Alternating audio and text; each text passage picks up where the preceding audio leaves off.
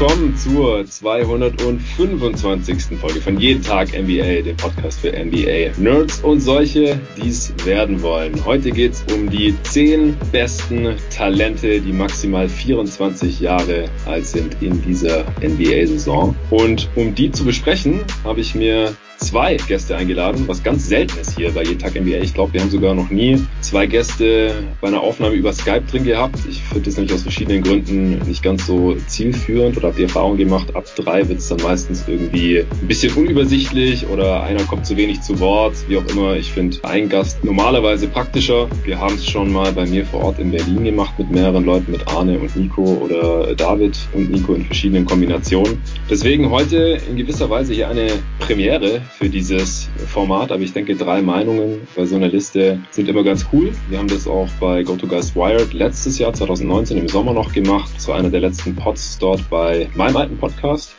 Und heute auch zwei Kollegen von GoToGuys.de am Start. Einmal der David Krutt, wie angekündigt, und der Tobi Bühner. Hi Jungs. Hi Jonathan. Hallo. Ja, freut mich, dass ihr hier am Start seid. Ihr habt auch eure jeweilige persönliche Top 10 Liste vorbereitet. Wir gleichen die dann gleich ab. Wir werden die enthüllen von 10 bis 1. Das heißt, es bleibt spannend bis zum Schluss. Bevor wir gleich loslegen, kurzer Hinweis. Dieser Pod hier ist von Performance gesponsert. Der Sponsor hier von Jeden Tag NBA, den die meisten Hörer mittlerweile wahrscheinlich schon kennen, ein Sporttaschenhersteller hier aus Berlin, wo ich hier gerade auch sitze und lebe. Und die Jungs von Performance kenne ich auch. Mit dem einen war ich auch schon mal Basketball zocken. Das sind auch Basketballer, die wissen, was Basketballer für eine Tasche brauchen. Und da gibt's natürlich auch wieder einen Rabatt. Und gerade läuft auch noch ein Gewinnspiel bis Weihnachten. Mehr dazu dann ungefähr in der Mitte von dieser Folge. Ja, Jungs, erstmal die Frage, wie schwer ist es euch gefallen, hier diese Top 10 zusammenstellen. Tobi, du vielleicht zuerst. Du bist ja zum ersten Mal bei so einem Pod dabei. Letztes Jahr hatten wir noch den Patrick am Start. David kannte es ja schon. Also der Anfang fiel mir noch relativ leicht. Dann noch so die ersten ein, zwei Tiers. Und dann gegen Ende sind die Grenzen dann immer ein bisschen schmaler geworden. Man musste sich genau überlegen, wie wichtig ist einem jetzt welches Skillset eines Spielers. Und da wurde es dann schon ziemlich eng hinten raus. Ja, ging mir ähnlich. Also die ersten acht sind bei mir relativ klar, muss ich sagen. Also da gibt es bei mir nicht viel dran zu rütteln. Ich bin gespannt, ob ihr die auch drin habt oder in welcher Reihenfolge. Und äh, dann die Plätze neun und zehn, da habe ich jetzt noch ewig dran rumgemacht. Also da bin ich dann gleich mal auf eure Cases gespannt. Vielleicht kann man mich da sogar noch umstimmen da ist es dann wirklich wahrscheinlich irgendwie Geschmackssache oder wie man verschiedene Sachen gewichtet. Wen man da jetzt auf 9, 10, 11, 12, vielleicht bis 13, 14 sogar. Da bin ich wirklich gespannt. David, wie ging's dir? Ich glaube, dass ich es dieses Mal schwieriger fand, aber letztes Mal ist halt auch schon anderthalb Jahre her oder so, deshalb bin ich mir nicht ganz sicher. mhm. Aber ja, eigentlich ähnlich wie bei euch. Also die ersten 1, 2, 3, 4, 5, 6 Plätze gehen relativ leicht und dann äh, ist es dann doch schon Haare spalten ab einem gewissen Punkt. Ja, auf jeden Fall. Also letztes Jahr Jahr, da fiel mir die Top Ten noch deutlich leichter. Ja, aber ich glaube auch, also für mich, ich finde, dass ja. es jetzt mehr gute Talente gibt. Oder, ja, finde ich also auch. Es sind ja die gleichen Spieler, aber. ja, also ein paar sind rausgefallen. Zwei, die wir alle in unserer Top Ten drin hatten äh, und auch ziemlich weit oben gerankt hatten. Äh, Carl Towns, den hatte ich letztes Mal noch auf zwei und Nikola Jokic auf drei. Die sind mittlerweile zu alt, mittlerweile schon äh, über 24 beziehungsweise sogar schon 25. Nikola Jokic. Also die sind hier jetzt nicht mehr drin und dadurch sind halt weitere nachgerückt, aber die die Nachrücker, die waren für mich jetzt halt nicht so ganz klar. Dann gibt es Spieler, die sich so extrem verbessert haben, dass die äh, letztes Mal für mich noch nicht mal annähernd in der Top 10 waren da jetzt eben drin gelandet sind. Letztes Mal haben wir gesagt, keine Rookies drin, da sind wir jetzt dabei geblieben, wobei jetzt auch niemand von uns einen Rookie in der Top 10 gehabt hätte. Das sah vor anderthalb Jahren auch noch anders aus, da war Zion gerade gedraftet worden und den hätten wir drin gehabt, haben den dann auch ein bisschen diskutiert, wo wir ihn gehabt hätten. In der offiziellen Liste ist er letztes Mal noch nicht drin gewesen und Ja Morant dann halt logischerweise auch nicht und das ist jemand, den man dieses Jahr ja wahrscheinlich schon drin haben kann. Wo genau? Das sehen wir dann. Ich würde sagen, wir können eigentlich auch dann ansonsten direkt loslegen. Also das Format ist nochmal zur Erklärung. Die Überlegung, wer ist der wertvollste Spieler? Wen würde man jetzt vielleicht einen effektiven Draft oder was auch immer für ein Szenario man sich da ausdenken möchte, am ehesten wählen, wenn man eine Franchise startet oder wenn man jetzt einen neuen Franchise-Player braucht für die restliche Karriere. Ja, natürlich ist nie gesagt in der NBA, dass der Spieler dann auch die restliche Karriere da bleibt. Also aktuelle Vertragssituation und dergleichen, das ist hier außen vor. Es geht wirklich nur um das Skillset, um die Upside, um das Talent einfach das, was wir von diesem Spieler erwarten jetzt über die restliche Karriere. Da fließen natürlich Überlegungen ein, wie, was hat der Spieler schon gezeigt, was wissen wir, was er kann, wovon gehen wir aus, was er noch können wird oder erlernen wird, welche Schwächen hat er, wie realistisch ist es, dass er das noch ausgleichen kann, wie passt er mit anderen Spielern zusammen, mit anderen Spielertypen, wie schwer ist es, um diesen Spieler aufzubauen, wie schwer ist es, eine gute Offense mit diesem Spieler zu haben, wie schwer ist es, eine gute Defense mit, um diesen Spieler herum zu bauen. Kurzum, wie erfolgreich kann man mit diesem Spieler sein? Natürlich ist das Ziel in der NBA normalerweise die Championship zu gewinnen oder halt tief in die Playoffs vorzustoßen oder zumindest regelmäßig in die Playoffs zu kommen. Und da haben wir dann eben eine Top 10 aufgestellt. Bei 10 haben wir den Cut gemacht, damit dieser Pod halt auch nicht unendlich lang geht. Ich habe in knapp zweieinhalb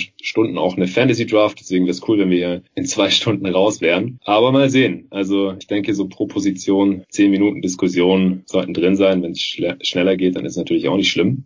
Äh, David, hau doch mal deinen zehnten Platz raus äh, und kannst ja noch ein bisschen dazu erzählen, wie schwer das jetzt für dich war und ob du da noch andere Spieler, die jetzt deine Top 10 nicht geschafft haben, in Erwägung gezogen hast. Ja, also an zehnter Stelle und ich gehe eigentlich davon aus, dass ihr ihn beide höher habt, aber mal sehen, habe ich Trey Young. Mhm, ich habe ihn höher. Ich auch. Ja, dachte ich mir schon. Ähm, ich bin nach wie vor skeptisch, was ihn angeht. Ich kann mir aber eigentlich auch ziemlich gut vorstellen, dass er so ein Spieler ist, wo ich einfach immer daneben liege, denn bisher habe ich ihn eigentlich immer unterschätzt. Letztes Jahr hatte ich ihn auch nur an elf ähm, und das liegt eigentlich nach wie vor daran, dass ich defensiv einfach nicht viel Hoffnung für ihn sehe, gerade in einem Playoff-Setting. Ähm, ich hatte auch auf Cleaning the Glass gesehen, dass er, was Foul Percentage angeht, irgendwie im 96. Percentile ist für seine Position, was natürlich Uff. überhaupt nicht gut ist, aber das zeigt für mich auch wiederum, wie wenig er sich einfach engagiert und ich denke, das spielt da irgendwie mit, dass er einfach nicht fault, weil er körperlich gar nicht den Impact bietet oder auch gar nicht versucht.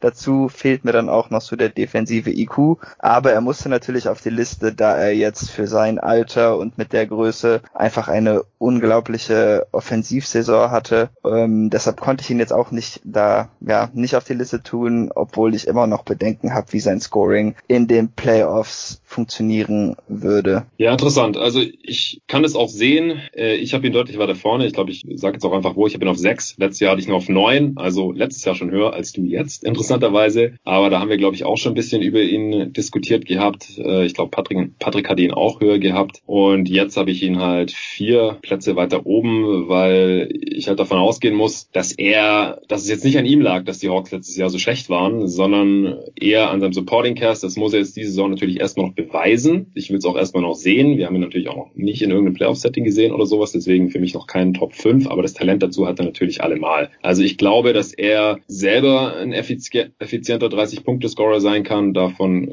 kann man ausgehen und dass er eine effiziente Offense anleiten kann. Das hat er ja mehr als nur ansatzweise auch schon in Atlanta gezeigt, denn die Offense, die lief eigentlich, wenn er drauf war, obwohl er kaum Shooting um sich herum hatte, kaum Spacing, kaum andere Spieler, die irgendwas kreieren können oder irgendwelche High-Level-Finisher sind oder sowas. Und dafür lief es eigentlich schon ganz gut. Nur wenn er eben runtergegangen ist, dann ist alles eingebrochen. Und die Defense, klar, also da ist er ganz klar ein Minusspieler, aber zumindest halt noch auf der Position, wo es am wenigsten schlimm ist. Denn Point Guards oder kleine Guards haben halt naturgemäß den geringsten Einfluss auf den Defense, sowohl im positiven als auch im defensiven, äh, sowohl im positiven als auch im negativen Sinne, so rum. Und natürlich muss man immer schauen, dass man einen guten Point of Attack Defender neben ihn stellt, weil das kann er einfach nicht machen. Das haben die Hawks jetzt auch mit Chris Dunn erledigt. Und dann haben sie noch ein paar Wing Defender drin, die das eventuell auch mal übernehmen können. Aber wie gesagt, dafür würde ich ihn jetzt nicht allzu sehr abstrafen. Tobi, was denn du, Young? Ich habe ihn lustigerweise auch auf sechs. Oh. Also ich würde das relativ ähnlich sehen wie du. Wir haben letztes Jahr einfach von ihm gesehen, dass er mit einer absolut riesigen Usage agieren musste. Also er hatte, glaube ich, die zweitgrößte Usage der gesamten Liga und war dabei trotzdem noch für sich selbst relativ effizient in einem 114er Offensivrating. Und mit ihm auf dem Feld war die Offense eben auch überdurchschnittlich, obwohl um ihn herum lauter Rookies gestanden sind, teilweise auch viele Spieler, die eigentlich nicht unbedingt NBA-Spieler waren. Und die immerhin schon auf dieses Niveau zu heben, ist auf jeden Fall eine Leistung. Und ich mache mir auch wenig Sorgen darüber, wie sein offensives Spiel in den Playoffs funktionieren würde. Weil er ist so ein guter Playmaker, er ist so ein guter Shooter. Das wird auf jeden Fall immer dazu beitragen, dass die Defense der Gegner sich darauf irgendwie einstellen muss und von ihm gestretched wird. Und das ist dann auch in den Playoffs ein Riesenvorteil für sein Team. Was die Defense angeht, hat David natürlich recht. Das war letztes Jahr einfach nur katastrophal. Also man kann das gar nicht anders ausdrücken. Und es wird halt interessant zu sehen, wenn er jetzt vielleicht eine etwas kleinere Usage tragen muss, vielleicht auch in einem Team spielt, das ein bisschen kompetitiver ist, ob man da nicht Fortschritte sehen kann dieses Jahr. Das ist echt das, was ich unbedingt von ihm sehen möchte. Dann kann er auch noch höher steigen für mich. Ja, für mich auch. Wenn er jetzt weiterhin so mies verteidigt und dann die Hawks vielleicht auch in die Playoffs kommen und er ist dann äh, total abused wird. Und wenn die Offense dann doch nicht deutlich überdurchschnittlich ist, also eigentlich muss die Richtung Top 10 gehen, wenn er das äh, bestätigt, was sie bestätigt, was sie ja angedeutet hat. Wenn nicht, dann äh, kann man ihn auch weiter unten ranken, dann würde ich ihn vielleicht auch eher Richtung 10 schieben, wie David das jetzt getan hat, aber Stand heute bekommt er da noch den Benefit of the Doubt von mir. Also er hat halt wirklich jetzt schon in dem Team äh, 29,6 Punkte pro Spiel, 9,3 Assists pro Spiel aufgelegt, also quasi 30 und 9 und das war seine zweite Saison und in einem echt miesen Setting. Also eigentlich müsste er Richtung, also über 30 und 10 kommen, denn erstens mal wird die Usage wahrscheinlich nicht besonders viel runtergehen, denn es gibt nicht so viel andere Creator. Das hatte ich auch mit Arne hier in der Preview zu den Hawks besprochen vor ein paar Tagen, dass es sonst nicht allzu viel Playmaking gibt. Das heißt, er wird den Ball weiter in den Händen halten und wie gesagt, die Shooter in Anführungsstrichen um ihn herum, die haben den Korb echt schlecht getroffen. Das heißt, wenn die jetzt einfach alle ein bisschen besser treffen, die jetzt neben ihm sind, Bogdanovic, Gallinari, mehr Spiele mit John Collins, der zum horizontalen und vertikalen Spacer jetzt so langsam geworden ist. Vielleicht treffen auch Hunter und Radish besser. Also dann muss er eigentlich nochmal ein, zwei Assists mehr pro Spiel haben. Und dann hat er direkt über zehn und dann selber noch im hohen 20er Bereich oder mit 30 Punkten pro Spiel ungefähr scoren. Das ist schon richtig unglaublich. Also man muss auch dazu sagen, dass die Spieler hier alle mittlerweile ziemlich krasse Per-Game-Stats auflegen, die man es vielleicht vor fünf oder zehn Jahren noch nicht gesehen hat. Das ist natürlich auch eine Entwicklung dieser Liga, die es äh, Scorern und Playmakern leichter macht durch das ganze Spacing und natürlich auch die höhere Pace und allgemein wird die Liga immer effizienter. Deswegen gibt es auch mehr Punkte, mehr Assists. Aber trotzdem, selbst durch diesen Filter ist es noch extrem beeindruckend und deswegen finde ich 10 echt sehr, sehr niedrig. Also ich bin gespannt, du, welche neuen Spiele du da jetzt noch vor ihm hast, David. Tobi, hau du doch vielleicht mal dann Platz 10 raus, wenn jetzt jemand mehr was zu Trey Young sagen möchte. Ja, gerne. Also ich habe an 10 Ben Simmons. Okay. Dazu muss ich sagen, dass ich an der Stelle dann an dem Punkt war, dass ich eigentlich keinem der Spieler, die noch danach kommen, irgendwie zutraue, die primäre Option einer wirklich guten Offense zu sein. Mhm. Und dann eben dazu übergehe, ein bisschen ein anderes Skillset für wertvoller zu halten. Weil ich glaube auch nicht, dass Simmons das in irgendeinem Setting noch sein könnte, dass er irgendwie der hauptsächliche Ballhändler im Halfcourt ist. Mhm. Dafür wird der Wurf einfach nicht mehr gut genug. Wir haben letztes Jahr teilweise Anzeichen von besserem Slashing gesehen von ihm, die ich ihm relativ positiv zuschreiben würde hier, weil es eben auch was ist, das dann in so einer sekundären Rolle vielleicht ein bisschen besser funktionieren kann. Er trägt auch immer irgendwie positiv zur Offense bei mit seinem starken Playmaking im Open Court. Und er könnte meiner Meinung nach ein ziemlich starker Rollman werden, weil er auch da dann eben so dieses Short Roll Passing mitbringt. Und ich kann mir halt gut vorstellen, dass seine Entwicklung in der Karriere irgendwann mal in die Richtung zeigt wenn man ihm einen anderen Pick-and-Roll-Ball-Händler an die Seite stellt, was Philly vielleicht irgendwann mal tun könnte. Ähm, mhm. Und dann ist eben die andere Seite des Feldes seine größte Stärke. Also er ist einer der besten Wing- und Guard-Defender der Liga on Ball und ja. hat dann offensiv irgendwie ein Skillset, das vielleicht in einer kleineren Rolle sehr, sehr effizient funktionieren kann. Und das in der Kombination reicht für mich eben schon, um eins der zehn besten Talente der Liga zu sein. Also ich habe ihn auf elf und will da gleich auch noch ein bisschen drauf eingehen. Erstmal David, wo hast du ihn? Ich habe nach zehn nicht mehr gerankt, aber er ist bei mir auch rausgefallen. Okay. Ja, ich hatte ihn ja letztes Jahr schon niedriger, zumindest deutlich niedriger als Patrick, wenn ich mich recht entsinne. Ich weiß nicht mehr. Hattest du letztes Mal in der Top 10 noch drin, David? Ja, ich hatte ihn letztes Mal drin. Ich hatte ihn letztes Mal an 8 äh, und Patrick, glaube ich, an 7. Ja, kannst du vielleicht kurz sagen, wieso du ihn jetzt rausfallen lassen hast? Ja, also einfach, weil ich andere Spieler inzwischen mehr mag und mhm. weil mich stört, wie wenig er sich offensiv entwickelt hat. In, es ist in dem Sinne jetzt nicht so ein riesiges Problem, einfach weil er als sehr talent, also zumindest innerhalb seines Skillset talentierter Offensivspieler in die Liga kam, aber er hat seine Effizienz zwar ein bisschen angehoben,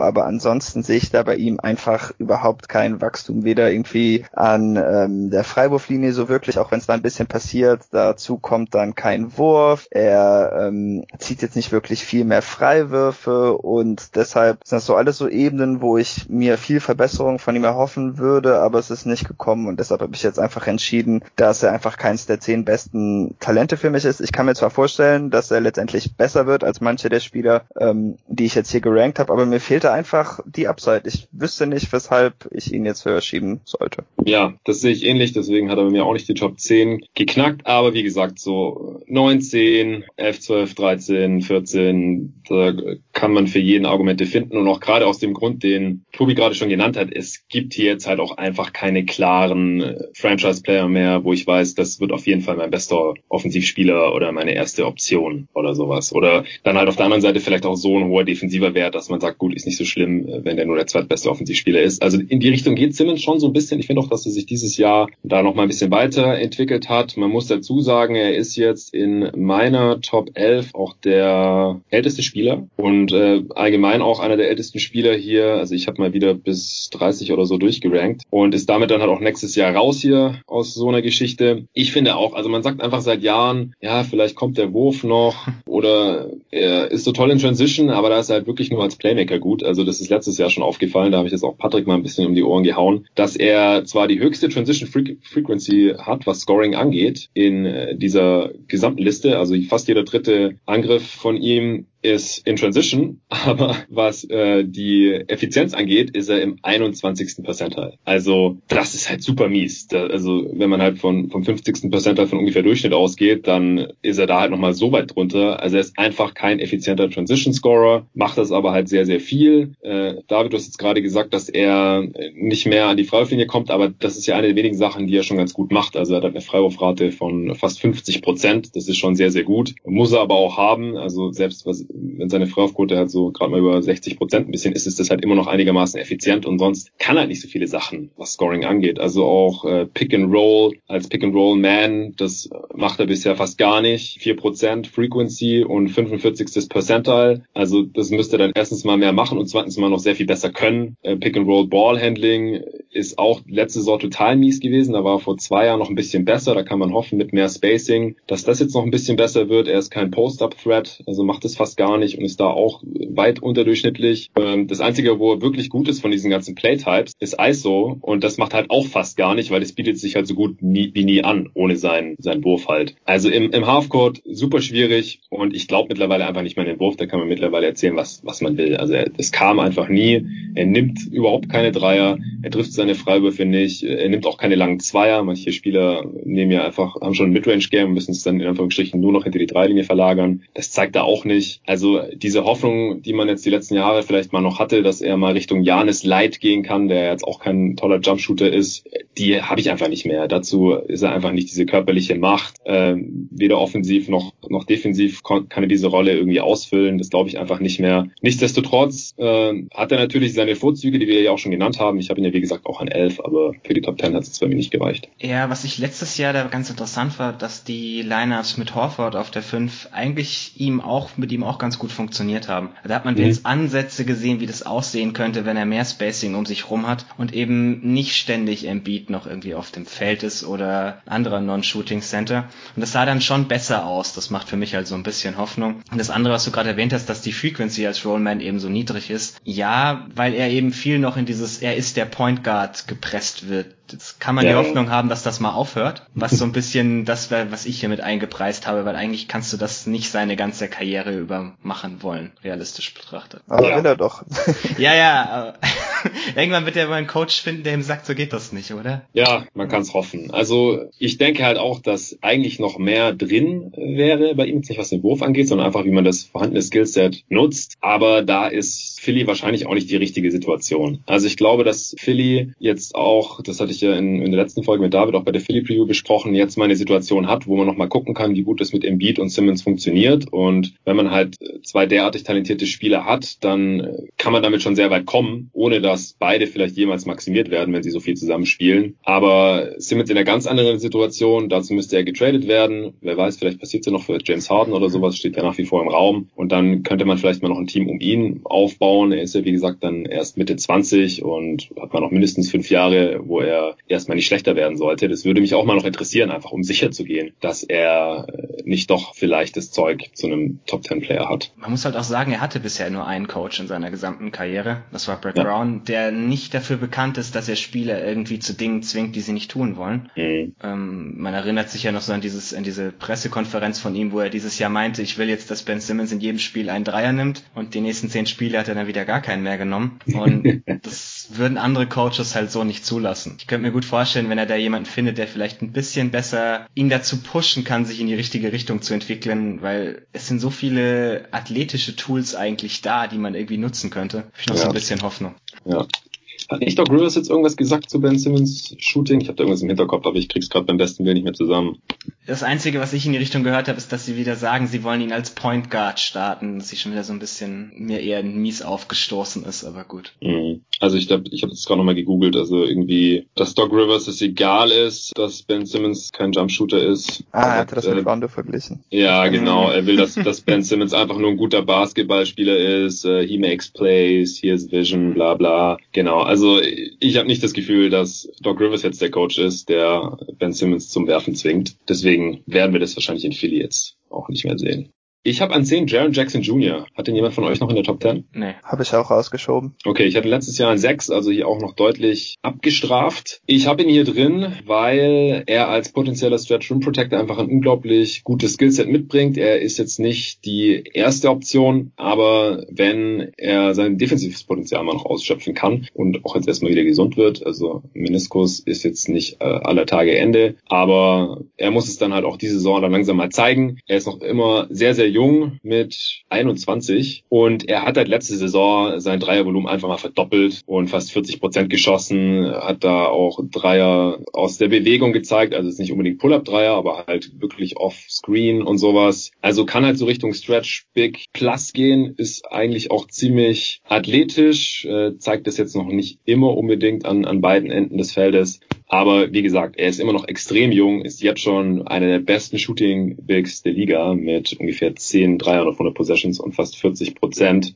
Ähm, ist nicht der Rim Protector, den man sich vielleicht erhofft hat, aber ist da auch schon ziemlich gut, sowohl was die verteidigten Würfe am Ring angeht, als auch die Quote von äh, unter 55 Prozent, die er dort erlaubt. Bringt auch ein bisschen Handling mit, so in Transition, aber ich kann auch verstehen, wenn man ihn auf 11, 12, 13 oder noch weiter hinten hätte. Ja, also zum einen, das hatte ich ja letztes Jahr auch schon bemängelt, einfach, dass ich nicht so ganz die Upside als erste Option sehe. Ähm, das Shooting ist natürlich extrem spannend, gerade da er das dieses Jahr noch so viel verbessert hat, denn das war der der Ansatz war ja letztes Jahr schon gut und jetzt sieht er einfach aus wie ein Elite-Shooter. Aber ich muss sagen, die Gründe, dass ich ihn rausgeschoben habe, sind einmal, dass er jetzt schon zwei Jahre in Folge die Saison mit unteren Körperverletzungen beenden musste. Das finde ich für einen Big einfach ein bisschen problematisch. Und defensiv bin ich eigentlich recht besorgt, was ihn angeht. Und ich habe so ein bisschen, und vielleicht äh, vergleiche ich da Situationen, die ich nicht unbedingt vergleichen sollte, aber so ein bisschen Towns neben Kevin Garnett, äh, ähnlich wie Jackson neben Marcus Saul, so Feeling, dass das so ein bisschen vertuscht hat, dass ihm da doch ein paar Sachen fehlen. Ähm, ich denke nämlich auch, dass er mit dem Rebounding, was er im Moment bringt, und ich bin jetzt wirklich niemand, der super heiß auf Rebounding ist, aber damit kann er einfach kein gewinnbringender Verteidiger sein. Er hatte jetzt im letzten Jahr eine Rebounding Percentage von 8,5. Das ist für einen Big Man total bescheuert. Ich habe jetzt auch nicht den Eindruck, dass er total gut andere Spieler ausboxt. Und wenn ich mir anschaue, was andere schlechte Rebounding Bigs wie Miles Turner oder Al Horford oder Christoph Porzingis oder so machen, die sind immer noch alle bei so 12 bis 14 Prozent. Also das ist wirklich äh, ziemlich, ziemlich schlecht. Und ich weiß nicht, wie er damit alleine die Defense stemmen kann. Und wenn er das nicht kann, dann finde ich es schwierig, ihn so hoch zu tun, denn da reicht mir sein Aufball-Shooting nicht als äh, Rechtfertigung. Ja, das sehe ich relativ ähnlich. Also ich habe ihn irgendwo in dieses Tier zwischen 13 und 20 reingeworfen, habe ich da nicht mehr gerankt. Aber ich habe ja letztes Jahr auch einen Scouting-Report über ihn geschrieben, so während der Saison. Und es ist schon etwas bezeichnend, dass Memphis mit Jonas Valanciunas auf dem Feld als Big deutlich besser defensiv war als mit Jaron Jackson Jr. Und Valanciunas als einzigen Big, also als Jack ja. Jackson dann als Center. Mhm. Genau. Und jetzt ist Valanciunas nun wirklich auch nicht irgendwie so der Paradedefensive Big dieser Liga, aber es waren so Bereiche wie gerade das Rebounding, das David anspricht, aber auch die Lineups faulen unglaublich viel, wenn Jaron als Big Man auf dem Feld steht. Natürlich auch, das waren viele relativ junge Lineups ähm, weil dann auch viel Clark neben ihm gespielt hat. Aber diese, diese Quote am Ring, die du gerade gerade zitiert hast, wird halt davon, sagen wir mal, ein bisschen hochgezogen, dass eben viele Spieler dann stattdessen zur Linie gehen und das da dann eben keinen Einfluss findet. und das finde ich dann ein bisschen bedenklich. Er ist, er ist ein guter Switch-Defender, aber jetzt auch nicht irgendwie Bam Adebayo-Level. Es ist für mich alles irgendwie 10, 15 Prozent schlechter, als ich erwartet hätte am Anfang seiner Karriere. Und das gibt für mich dann so ein bisschen zu denken, ob er wirklich so diesen absoluten defensiven High-End-Outcome hat. Wenn er den nicht hat, ist es halt doch irgendwie nur so ein Rollenspieler, der dann für mich einfach nicht in die 10, Top 10 reinkommt. Ja, aber wie gesagt, also 21 Jahre alt, schon 17 Punkte pro Spiel aufgelegt, jetzt schon so ein Shooter und halt diese Wingspan, diese Athletik. Er muss fit bleiben, da stimme ich zu, aber er hat halt einfach auch noch mindestens zwei Jahre Zeit, dann ist er immer noch in dieser Liste drin. und ich will jetzt erstmal eher noch sehen, dass er das nicht kann. Also er kriegt hier schon noch ziemlich viel Benefit of the Doubt. Ich fand ihn auch einfach als Prospect schon sehr gut. Ich habe jetzt gerade mal geschaut, also sein Impact, was Rebounding angeht, ist nicht so schlimm, wie die individuellen Zahlen aussagen. Also ist er zwar nur im 46. Percentile, also ungefähr äh, Ligaschnitt oder neutral, also die Gegner holen 0,3 Prozent mehr Rebounds, wenn er drauf ist. Also das ist fast schon zu vernachlässigen. Aber er spielt halt auch mit Brandon Clark viel, wenn er der Big ist. Und der kann halt nun mal sehr gut rebounden für seine Position. Und ja, das merkt, das also, siehst du halt in diesen Zahlen tatsächlich eher. Also wenn er irgendwie neben Kyle ja. Anderson oder so gespielt hat, sah das nicht gut aus. Ja, oder halt neben Valanciunas. Dann ja, greift er halt die ganzen klar. Rebounds. Aber unterm Strich, klar, es ist ein Nachteil, wenn man dann noch einen äh, Rebounder neben ihm spielen lassen muss. Aber ich glaube, gute Rebounder findet man halt besser als gute Stretch Rim Protector. Ja, also das ist, das, mhm. das ist für mich jetzt nicht so ein riesiges Minus. Also ich sehe da schon die Bedenken, vor allem, wenn man ihn halt als äh, einzigen Big spielen lassen will, als Fünfer dann und nicht halt so viel als Vierer. Aber von mir aus kann er auch langfristig die Vier spielen. Also ich glaube, dafür ist er mobil genug und den Wurf hat er ja auch. Also deswegen sehe ich das jetzt halt auch nicht als so problematisch an. Aber jetzt hat jeder seinen zehnten Spieler in den Ring geworfen. Vielleicht wollt ihr jetzt noch ein paar Honorable Mentions raushauen, bevor wir uns dann äh, tiefer in die Top 9 reinbewegen. Also wen man hier, wenn ihr jetzt hier noch so, also David, du hast es nicht gemacht, du kannst dann einfach sagen, wen ah, noch, stimmt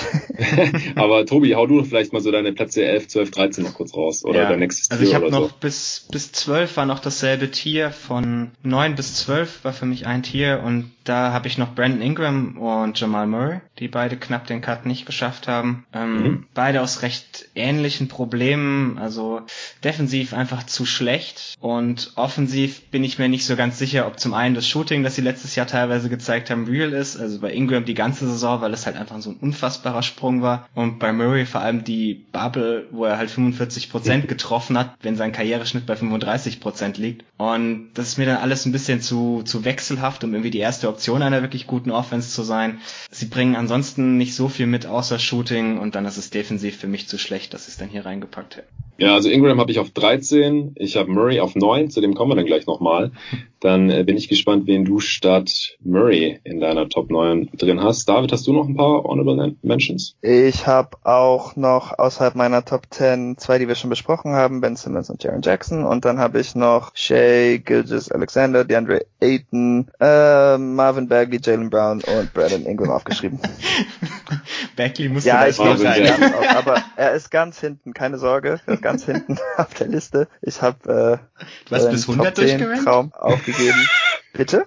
Du hast bis 100 durchgerankt? Nein, nein, ich meine, er ist ganz, also ich habe jetzt schon so eingesehen, dass er jetzt keines der besten Talente ist, aber ich finde, es besteht noch Hoffnung, deshalb wollte ich ihn nicht auslassen. Ja, ich habe ihn auf 24 oder sowas, aber da hinten habe ich dann auch nicht mehr so viel drüber nachgedacht, wie ich die jetzt ranke, ja. also irgendwo zwischen 20 und 30. Äh, ich habe im Tier, also an 11 und 12 habe ich Ben Simmons und Darren Fox. Vielleicht habt ihr dann Fox wohl in eurer Top 10 drin. Ja. Und dann im folgenden Tier habe ich halt Ingram, Jalen Brown, Brown, Gilgis Alexander, DeAndre Ayton und Michael Porter Jr. Habt ihr jetzt einen von den genannten in der Top 9 drin? Fox. Ja, Fox ist bei mir auch drin und Murray habe ich auch drin. Ah ja, okay, cool. Dann machen wir doch mit Murray weiter, weil Tobi den gerade schon genannt hat. Den habe ich auf 9. Also wie gesagt, durchaus diskutabel. Ich finde ihn halt schwer zu bewerten, weil er halt mit Jokic zusammenspielt. Also er hat halt nicht die Last zu schultern wie Donovan Mitchell, Trey Young, Ja Morant, äh, auch Devin Booker in Phoenix bis jetzt äh, Chris Paul gekommen ist oder halt Ricky Rubio von mir als letzte Saison. Äh,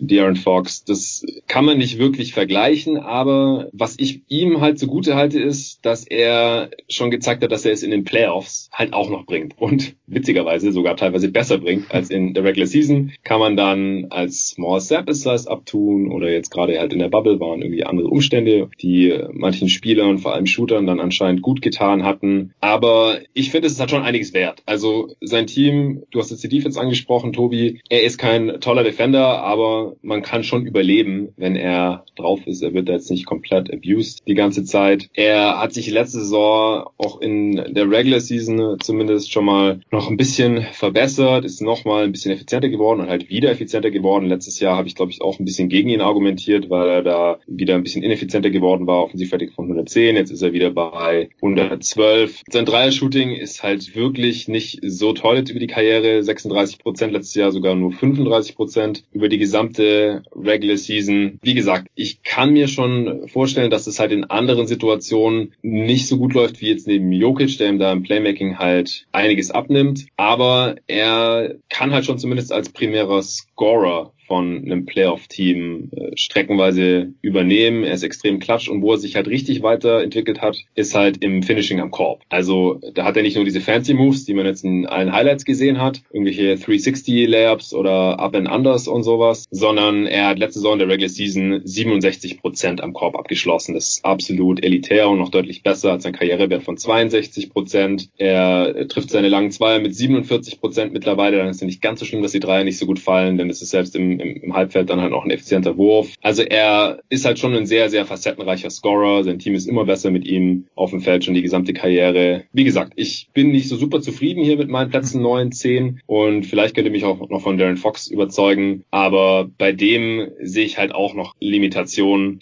und äh, die halt auch ein Grund dafür sind, warum man ihn jetzt noch nicht in den Playoffs natürlich gesehen hat, aber da muss es dann natürlich auch erstmal noch zeigen. Das darf man jetzt natürlich bei so jungen Spielern zu diesem Zeitpunkt der Karriere noch nicht äh, total abstrafen. Aber bei Fox, er ist halt auch in keinem Bereich so richtig elitär, bei keinem äh, Playtype. Und ich mache mir wirklich Sorgen, was seinen Wurf angeht, denn äh, seine Freiwurfquote, die macht halt auch nicht besonders viel Hoffnung. Äh, sein Dreier ist letztes Jahr überhaupt nicht gefallen, nicht mal 30 Prozent. Und äh, da, da muss jetzt halt diese Saison auch mal was kommen. Er hat jetzt auch die Max Extension bekommen. Da mache ich mir bei Murray halt mittlerweile eigentlich schon weniger Sorgen. Äh, klar, dafür, dass er neben Jokic spielt, da kann er nicht. Das ist ein Riesenvorteil jetzt gegenüber Fox, dass er da jetzt halt schon besser ausgesehen hat, weil es einfach ein Playoff-Team ist und sie jetzt schon zweimal in den Western Conference Finals waren. Aber aktuell sehe ich halt Murray aufgrund äh, des offensiven Skillset als, als Scorer im Halbfeld noch ein bisschen vor Fox. Ich habe Murray auch vor Fox auf jeden Fall. Ich habe ihn aber bedeutend höher als ihr beide.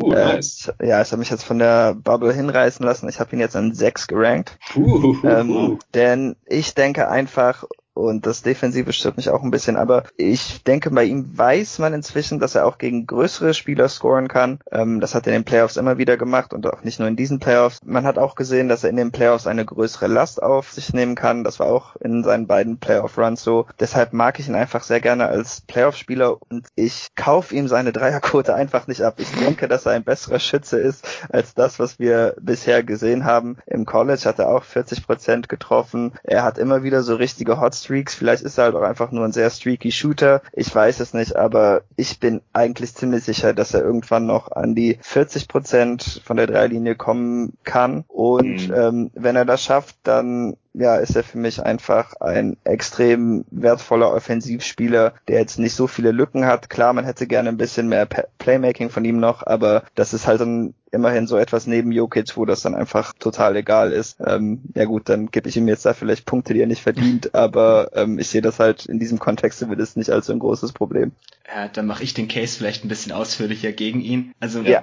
mir, mir ist das zu viel heiß und kalt. Es ist so, sie beschreibt, er ist wahnsinnig streaky, das geht aber auch ganz schnell in die andere Richtung. Also von wegen, er hat es in den Playoffs immer gezeigt. Also ich erinnere mich zum Beispiel noch an die Erstrundenserie letztes Jahr gegen die Spurs. Die ersten anderthalb Spiele stand er irgendwie bei zwei zwei von 17 oder so. Ja, am Ende mhm. von Spiel zwei hat er dann in Twitter getrendet, weil er irgendwie die letzten zehn Würfe halt alle getroffen hat. Aber es geht halt genauso schnell auch in die andere Richtung. Und dann sind da schon Spiele dabei, wo es wirklich, wirklich nicht gut aussieht. Und die ziehen dich dann so runter. Und das, obwohl er nur deine zweite Option ist, wenn er die erste sein müsste, dann wär, würde das halt dazu führen, dass die gesamte Offense komplett zusammenbricht. Und wenn man dann sieht, dass es halt wirklich an Konstanz mangelt, also sein O-Rating dieses Jahr von 112 war schon das höchste seiner Karriere. Er hat nie irgendwie eine ganze Saison lang tatsächlich heiß bleiben können, dass er wirklich mal eine Saison lang 40 Prozent von draußen trifft und irgendwie mal sehr, sehr effizient wäre. Und das halt alles als jemand, der eigentlich einen anderen Playmaker an seiner Seite hat, der, sagen wir mal, die schwierigste Aufgabe für ihn schon übernimmt. Wenn ich mir vorstelle, dass Fox neben Jokic spielen würde und irgendwie zum Korb cutten kann und Jokic ihn da findet, dann könnte ich mir halt auch sehr gut vorstellen, dass der deutlich besser scoren würde oder deutlich einfacher.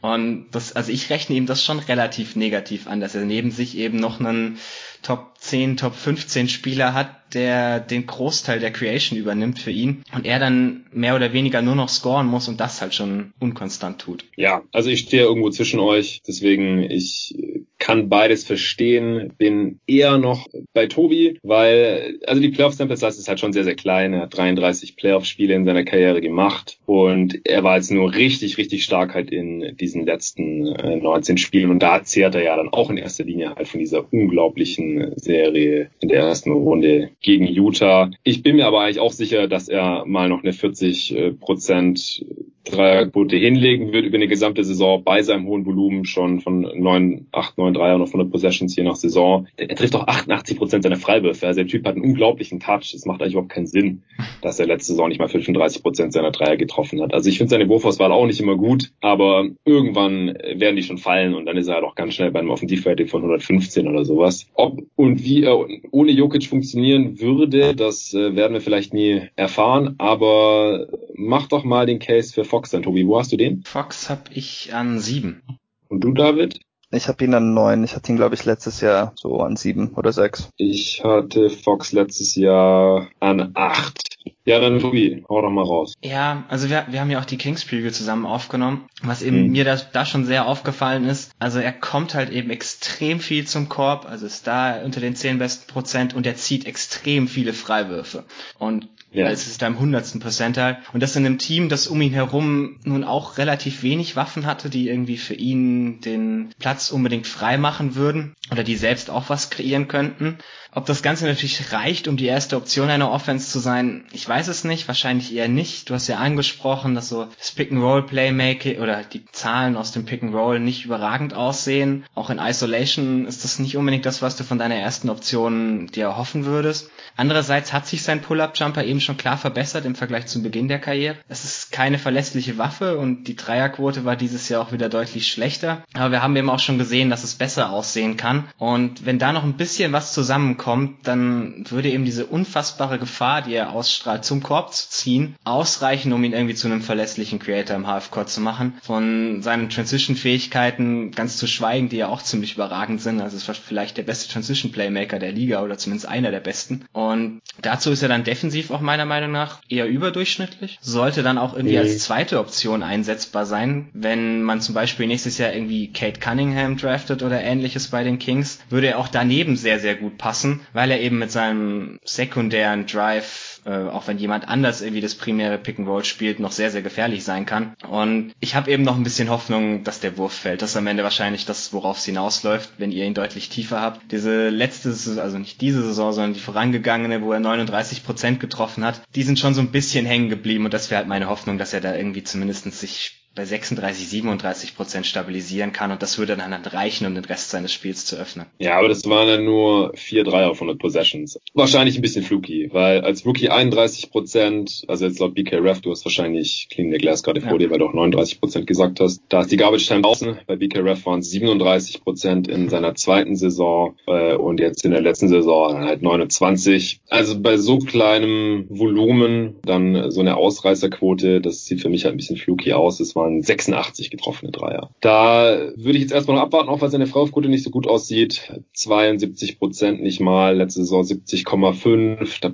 bringt es dann auch nicht so super viel, dass er so viele Freiwürfe zieht. Also er hat eine tolle Freiwurfrate von 42 Prozent, so ähnlich wie Ben Simmons trifft natürlich auch besser als Ben Simmons, aber die Freiwurfquote deutet jetzt halt auch nicht auf besonders viel Touch hin. Deswegen auch letztes Jahr nur ein Offensivrating von 111, was nicht so gut ist wie Jamal Murray. Es ist knapp, aber es ist so.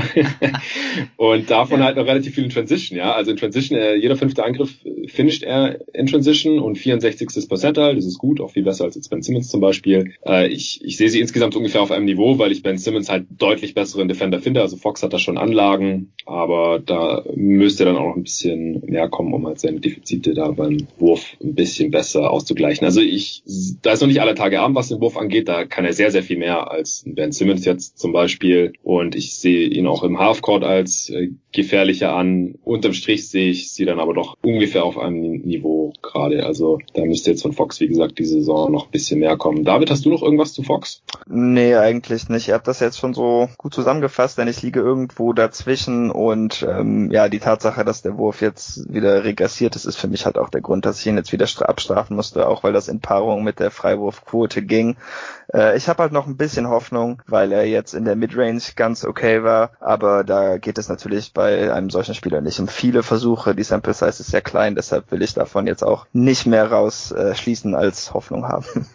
Ja, also ich sehe die Upside schon noch bei Fox. Wie gesagt, letztes Jahr hatte ich ihn auf Platz 8, jetzt auf Platz 12. Der kann nächstes Jahr wieder in die Top 10 kommen, wenn er eine, eine bessere Saison jetzt hat. Äh, nächstes Jahr ist er auch noch einmal drin. Er ist jetzt 22,9 Jahre. Jamal Murray wird nächstes Jahr draußen sein. Der ist schon fast 24. Ja, dann, ich hatte Murray auf neun. Haben wir jetzt irgendeinen Spieler, den ihr auf neun oder zehn habt, noch nicht genannt? Also meine neun haben wir noch nicht. Wer ist das? Donovan Mitchell. Okay, den habe ich auf fünf. Okay, ist für mich, es passt vielleicht ganz gut, äh, ist für mich ein relativ ähnlicher Fall wie bei Murray. Ich frage mich ein bisschen, wie viel von dieser heißen Bubble nun wirklich real ist. Oder wie viel davon halt eben nur eine 7-Game-Sample-Size. Also er war ja, aber er hat ja immer schon deutlich mehr gezeigt als erste Option im Vergleich zu Murray. Ja, ja, genau. Also, aber das, es ging mir auch rein um dieses Prinzip, auf welcher Basis bewerten wir jetzt? Weil wenn wir dann ja. eher von dem ganzen Rest seiner Karriere reden, war er da halt auch in der Regular Season nie über einem Offensivrating von 110 und wir haben in den Playoffs auch gesehen, wie das teilweise gegen Houston nicht gut aussah, wenn die eine Switching mhm. Defense spielen. Und er hat jetzt dieses Jahr halt sehr davon profitiert, dass er gegen ein Denver Team spielen durfte, das lange defensiv über überhaupt niemanden verfügt hat, wenn wir ähnlich sind. Also es, wenn man wenn man sich auch die Zahlen von Mitchell anguckt, ging das halt sehr sehr deutlich nach unten, sobald Gary Harris mal wieder halbwegs fit war und mit mehr als einem Bein laufen konnte. Und das gibt mir dann schon so ein bisschen zu denken. Also wenn du einen elitären Scorer hast, weil das ist ja eigentlich das, wovon er lebt, der viele schlechte Würfe nimmt, also er kommt nicht so viel zum Korb, nimmt dann nur 23 Prozent seiner Abschlüsse und wirft trotz stattdessen sehr, sehr viel aus der langen Midrange und der dann noch irgendwie von einem guten gegnerischen Verteidiger mehr oder weniger kaltgestellt werden kann, weil auch das haben wir auch gegen Houston immer wieder gesehen. Er war nicht in der Lage, sich wirklich Vorteile zu generieren gegen diese Switching Defense. Dann bin ich mir eben nicht so ganz sicher, ob das nun wirklich der beste offensive Spieler eines guten Teams sein sollte. Ähm, er passt natürlich irgendwo auch als zweite Option neben jemand anders, was wir jetzt ja. mit Conley ein bisschen gesehen haben und was auch ganz gut aussah. Aber mir ist das dann doch offensiv ein bisschen zu wenig, um ihn noch weiter nach oben zu nehmen. David, du hast du ihn? Ich habe ihn an sieben und einen Platz hinter Jamal Murray, was ich auch lustig fand, dass Tobi ihn jetzt gerade als Vergleich genannt hat, weil ich sehe die beiden auch sehr ähnlich, aber dann ziehe ich die Differenzen irgendwie anders, denn ähm, für mich hat er halt einfach viele Qualitäten, die Murray auch hat. Meistens tendiere ich eher dazu, größere Spieler zu bevorzugen. Ähm, aufgrund ihrer defensiven Vielseitigkeit. Aber ich finde halt, das täuscht bei ihm, denn obwohl der was größer aussieht, vielleicht so vielseitig ist er defensiv gar nicht. Am besten ist er, glaube ich, immer noch gegen Guards aufgehoben, denn ansonsten hat er noch gar nicht so viel mehr gezeigt, ähm, hat aber halt den Vorteil, dass er Rudy Gobert hinter sich stehen hat. Ähm, und dann, und das ist jetzt vielleicht ein bisschen eine blöde Aussage, denn seine Dreierquote über seine Karriere ist tatsächlich höher als die von Jamal Murray. Aber als Shooter, weiß ich nicht, habe ich bei Jamal einfach ein viel besseres Bild. Und ich denke auch, dass er äh, ja während seiner Karriere irgendwann zumindest der bessere Shooter sein wird, aber das hat sich bisher, glaube ich, noch nicht so ähm, obwohl doch, Entschuldigung, ich habe mich verschaut. Ähm, Jamal Murray ist im Moment 0,3 Prozent besser von der Dreierlinie als Donovan Mitchell. Aber ich denke halt, dass es, dass die Differenz da größer sein sollte und größer sein wird. Das Volumen ist halt vor allem auch unterschiedlich. Danke. Mitchell ist nicht, nicht ganz der Volumenschütze, was auch eher dann für mich wieder so ein bisschen gegen ihn spricht, wenn du ihn irgendwie in so einer Rolle als zweite Option hast. Ja, er wird respektiert werden, aber er zieht jetzt die Defense auch nicht irgendwie raus wie so ein absolut elitärer Shooter. Aber er nimmt doch die Karriere auch 10 Dreier von der Possession. Das ist schon sehr ähnlich. Letztes Jahr auch mehr als Murray genommen und bei besserer Quote getroffen. Also ich finde sie da schon sehr ähnlich. Freiwurfquote von Mitchell letzte Saison auch fast so gut, 86 Prozent. Also vielleicht hat Murray bisschen mehr Touch, aber ich sehe sie da schon auf einem sehr, sehr ähnlichen Niveau. Äh, ich, wir haben letztes Jahr auch schon relativ viel über Mitchell diskutiert. Da hatte ich ihn auf Platz 5 genauso. Er ist ein besserer Pick-and-Roll-Player als, äh, als Jamal Murray. Klar, hat auch ein super Rollman in äh, Rudy Gobert und vor allem defensiv. Also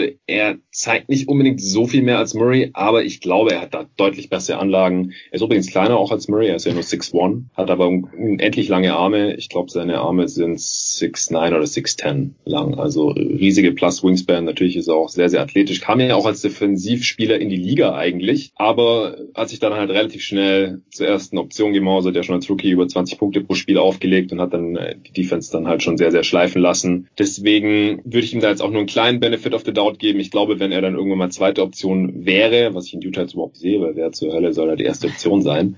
Äh, und mit dem Deal wird es natürlich auch schwierig, da noch jemand anderen, der noch besser ist, als er irgendwie ins Team zu holen. Und Utah seien ja sowieso keine Free Agents. Deswegen werden wir das wahrscheinlich erstmal nicht sehen, aber ich glaube, als zweite Option wäre er dann auch sehr äh, kompatibel. Ich sehe die ganzen Limitationen, die du genannt hast, Tobi, die sehe ich schon auch. Aber ich finde, er hat halt bei einem Winning-Team schon deutlich mehr gezeigt als Trey Young jetzt zum Beispiel. Deswegen habe ich den hinter ihm gerankt. Und dann habe ich halt noch einen anderen Ballhändler hinter ihm gerankt. Ich sage jetzt einfach mal, Morant habe ich auch noch hinter ihm, mhm. äh, weil der halt noch ganz andere Defizite hat.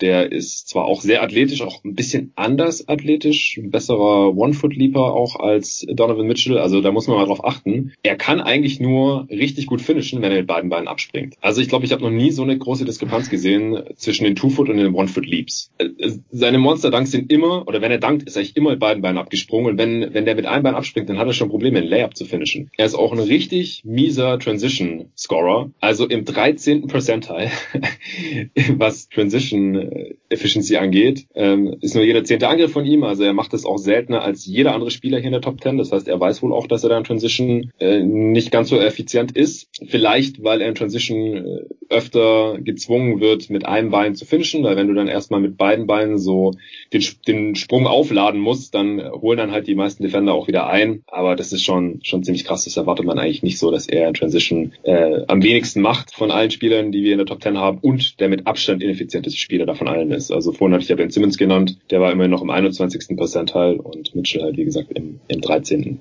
das ist schon heftig. Aber wie gesagt, Pick and Roll ist er ziemlich gut. Als ISO-Scorer äh, ist er auch gut im 64. Percentile. Und äh, wie gesagt, defensiv nimmt er sich schon sehr zurück, aber da sehe ich schon deutlich mehr, mehr Skills, auch mehr Anlagen als jetzt bei einem Jamal Murray, natürlich mehr als bei einem Trey Young und ja, wahrscheinlich auch nicht so viel weniger als bei einem Darren Fox oder so.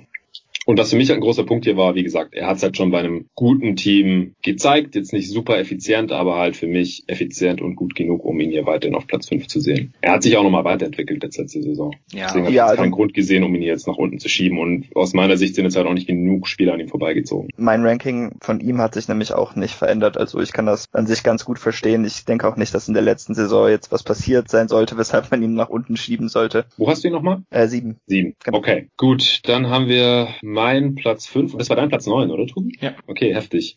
Kommen wir zu Platz 8. Haben wir über eure Platz 8, Plätze 8 schon geschrieben? Äh, geschrieben, gesprochen. Nö. Nö. Mein auch nicht. David, hau doch mal raus. Okay, bin ich mal gespannt, ob der bei euch drin ist. Eigentlich würde ich sowas ja nicht machen, aber an 8 habe ich Bam Adebayo. Ich auch. ich auch. Oh, wow. Was meinst du mit, eigentlich würdest du sowas nicht machen? Äh, einen Big Man, bei dem ich mir nicht ganz sicher bin, wie er offensiv in einem unbestimmten Team funktioniert, so hoch stecken. Ja. Aber ich denke, dass er defensiv viel besser ist noch als das, was er zeigen konnte, einfach da Miami ähm, ja die letzten Jahre einfach mit so viel defensiven Minusen auch auf dem Feld rumgelaufen ist ähm, und er da einfach mehr machen muss, als auch nur irgendwie möglich wäre. Und ähm, weshalb ich offensiv halt trotzdem mag, ist, dass er auch einfach so viele Assists spielt. Ich wäre schon gespannt, wie das bei einem anderen Team funktionieren könnte, wenn er halt nicht diese Handoffs mit äh, unter anderem einem der besten Shooter der NBA-Geschichte laufen könnte. Aber er kann ja auch ein bisschen dribbeln. Er hat in den Playoffs auch gezeigt, dass er auch zumindest gegen kleinere Center ähm, aus dem Dribbling punkten kann. Und ansonsten hat er halt, abgesehen davon, dass er halt nicht unbedingt werfen kann, auch wenn in den Playoffs immerhin der Midrange ein bisschen gefallen ist, ähm, eigentlich auch wenige Schwächen als Spieler für mich. Und ja, ich denke einfach ansetzen. Man weiß, dass er sehr gut wird und er wird auch mit Sicherheit irgendwann ein Old Fans Team und vielleicht sogar mal Defensive Player of the Year schaffen können. Ja, sehe ich sehr ähnlich. Ich denke, wenn er einen besseren Wurf hätte, dann müsste man ihn noch höher ranken. Also ja. die defensive Vielseitigkeit und auch die offensive Vielseitigkeit und dass er da sogar dribbeln kann, dass er sehr gut passen kann, einfach sehr gut auch Entscheidungen treffen kann, nur Sachen macht, die er sehr gut kann. Da muss man ihn eigentlich in Top 10 drin haben. Ich finde es auch bezeichnend, dass wir ihn alle auf Platz 8 haben und irgendwie genau gleich sehen. Eine Sache wollte ich mal noch zu ihm sagen. Ich glaube, als Rim Protector wird er ein bisschen überschätzt. Also klar, er hat jetzt auch viel neben dem traditionellen Big gespielt in der Regular Season und deswegen dann auch nicht so viel am, am Korb verteidigt, wie er das würde, wenn er Vollzeit Fünfer wäre. Aber er hat nicht allzu viele Würfe da überhaupt contested und auch die Quote von 59 Prozent ist jetzt nicht besonders elitär. Aber ansonsten kann er defensiv halt alles. Also ist mit Anthony Davis wahrscheinlich auch der beste Perimeter Defender unter allen Bigs. Also auch jemand, der das äh, konstant machen kann, konstant switchen kann und da äh, jeden komplett an Handsch in Handschellen legen kann, von, von Guards bis Spielern seiner eigenen Größe. Und äh, Post-Defense ist auch super, auch äh, macht defensiv genug Plays, also ist wirklich defensiv und offensiv extrem gut und das halt noch ohne einen nennenswerten Jumpshot. Ja, was, was ich noch ergänzen will, David hat ja schon das Playmaking angesprochen und es ist eben nicht, es sind nicht nur diese Handoffs mit äh, Robinson, es sind auch diese aus dem, als Playmaker vom Elbow, diese Durchstecker zum Korb, wo dann Mitspieler völlig freie Layups bekommen, die man irgendwie vorher überhaupt nicht hat kommen sehen. Also sein Team schließt mit ihm auf dem Feld irgendwie fünf Prozent besser am Korb ab und das kommt hauptsächlich davon, dass er halt irgendwie offene Mitspieler findet. Mhm. Und das finde ich schon relativ speziell. Klar, du musst irgendwie deine Offense darum aufbauen, dass er das auch tatsächlich tun kann, aber irgendwie kannst du das in deiner Offense immer benutzen. Und klar, er hat mit Spolstra einen wahrscheinlich der besten Coaches der Liga überhaupt, der ihm dazu verhilft, das auch ideal zu nutzen. Aber ich finde schon, dass das ein offensives Skillset ist, das du auf jeden Fall auch in jedem Kontext irgendwie benutzen kannst. Dieses gute Screening, das er hat. Er kann auch mal den Ball auf den, auf den, aufs Parkett bringen und angreifen aus dem Dribbling irgendwie einen gegnerischen Big Man, die halt meistens nicht so mobil sind und da nicht mit dir mithalten können. Ich denke, das ist schon irgendwie versatil genug, dass du das in jedem Kontext einsetzen könntest. Defensiv bin ich tatsächlich eher bei dir, Jonathan. Da hat er fast ein bisschen zu viel viel Hype bekommen für meinen Geschmack, was lustig ist, weil ich eigentlich das ganze Jahr immer, Jahr über immer jemand war, der ihn hochgehypt hat. Aber also es, es ist mehr so, dass er als Rim Protector irgendwie da ist, als dass er wirklich die Gegner davon abhält, am Korb zu finishen. Das ist immer so ein bisschen, das ist was zum Beispiel so ein Joel Embiid ausmacht, dass die Gegner sich gar nicht mehr erst trauen, am Korb zu finishen, wenn er auf dem Feld steht. Und den Effekt hast du halt bei Bam überhaupt nicht. Mhm. Die Gegner treffen schon deutlich schlechter, wenn er auf dem Feld ist, also irgendwie so zwei Prozent schlechter Abschluss am Korb Korb, als wenn er nicht auf dem Feld steht. Aber sie nehmen genauso viele Abschlüsse am Korb und das ist für mich für einen Rim Protector eigentlich Minimum genauso wichtig. Ja, sehr guter Punkt noch. Mhm. Ja, Bam, ich hatte ihn letztes Jahr irgendwo in den 20ern gerankt, also echt kometenhafter Aufstieg, nachdem Hassan Whiteside da weggetradet wurde. Er ist jetzt 23,4 Jahre alt, also nächstes Jahr ist er sogar auch noch ganz knapp dann in so einem Ranking drin. Gut, ich denke, das reicht zu Bam. Dann äh, bin ich wahrscheinlich mal wieder dran. Ja Morant habe ich an sieben. Den habt ihr dann beide höher? Fünf. Auch. Okay, dann mache ich vielleicht einmal den Case, wieso für mich ganz klar ein Top-10-Spieler ist. Also er hat sehr viel gezeigt schon in seiner Rookie-Saison, auch viel mehr, als man sich da erhoffen konnte, obwohl er zweiter Pick war. Die Grizzlies äh, direkt fast bis in die Playoffs geführt, also bis ins Play-In-Tournament, wo man dann gegen die Blazers verloren hat, aber da war man dann auch schon relativ dünn, nachdem man den Kader da zur Trade-Deadline ja ein bisschen ausgedünnt hatte. Er ist einer der jüngsten Spieler hier, noch mit 21,3 Jahren. Er ist über Athletisch, also der athletischste Spieler in der Top 10, der nicht auf den Bigman-Positionen spielen kann, sage ich jetzt einfach mal. Äh, zu dem anderen kommen wir dann nachher noch. Was mir ein bisschen Sorgen macht und warum ich ihn jetzt nicht auf fünf oder höher gerankt habe, ist, dass er bisher noch nirgends so richtig elitär ist. Also er hat alle Anlagen, um da noch hinzukommen, aber der Wurf ist noch sehr shaky, also bisschen wie bei Darren Fox halt ist kein guter ISO-Scorer, Pick-and-Roll-Handling, gerade so überdurchschnittlich. In Transition, wo er eigentlich mit seiner Athletik total glänzen müsste, da ist er auch nur im 53. Percentile. Das kann alles noch kommen, aber alle Spieler, die ich jetzt vor ihm gerankt habe, die sind halt entweder deutlich bessere Shooter ähm, oder sind halt athletisch nochmal auf einem anderen Level. Und äh, zu denen äh, kommen wir ja dann noch. Vielleicht sagt ihr jetzt mal, wieso ihr Morant nochmal zwei Spots höher habt. Äh, Tobi, fang gerne an. Ja, also ich glaube, es geht da viel um, um Flashes, die man gesehen hat. Weniger als das, was mhm. dann tatsächlich irgendwie der Durchschnitt ist, der dabei rauskommt. Also man konnte schon sehen, dass zum Ende des Spiels, wenn es wirklich drum ging, ist Memphis deutlich mehr dazu übergegangen, Ja auch tatsächlich als Isolation Scorer zu benutzen. Das haben sie so als normale Option in der Offense eigentlich nicht unbedingt gemacht.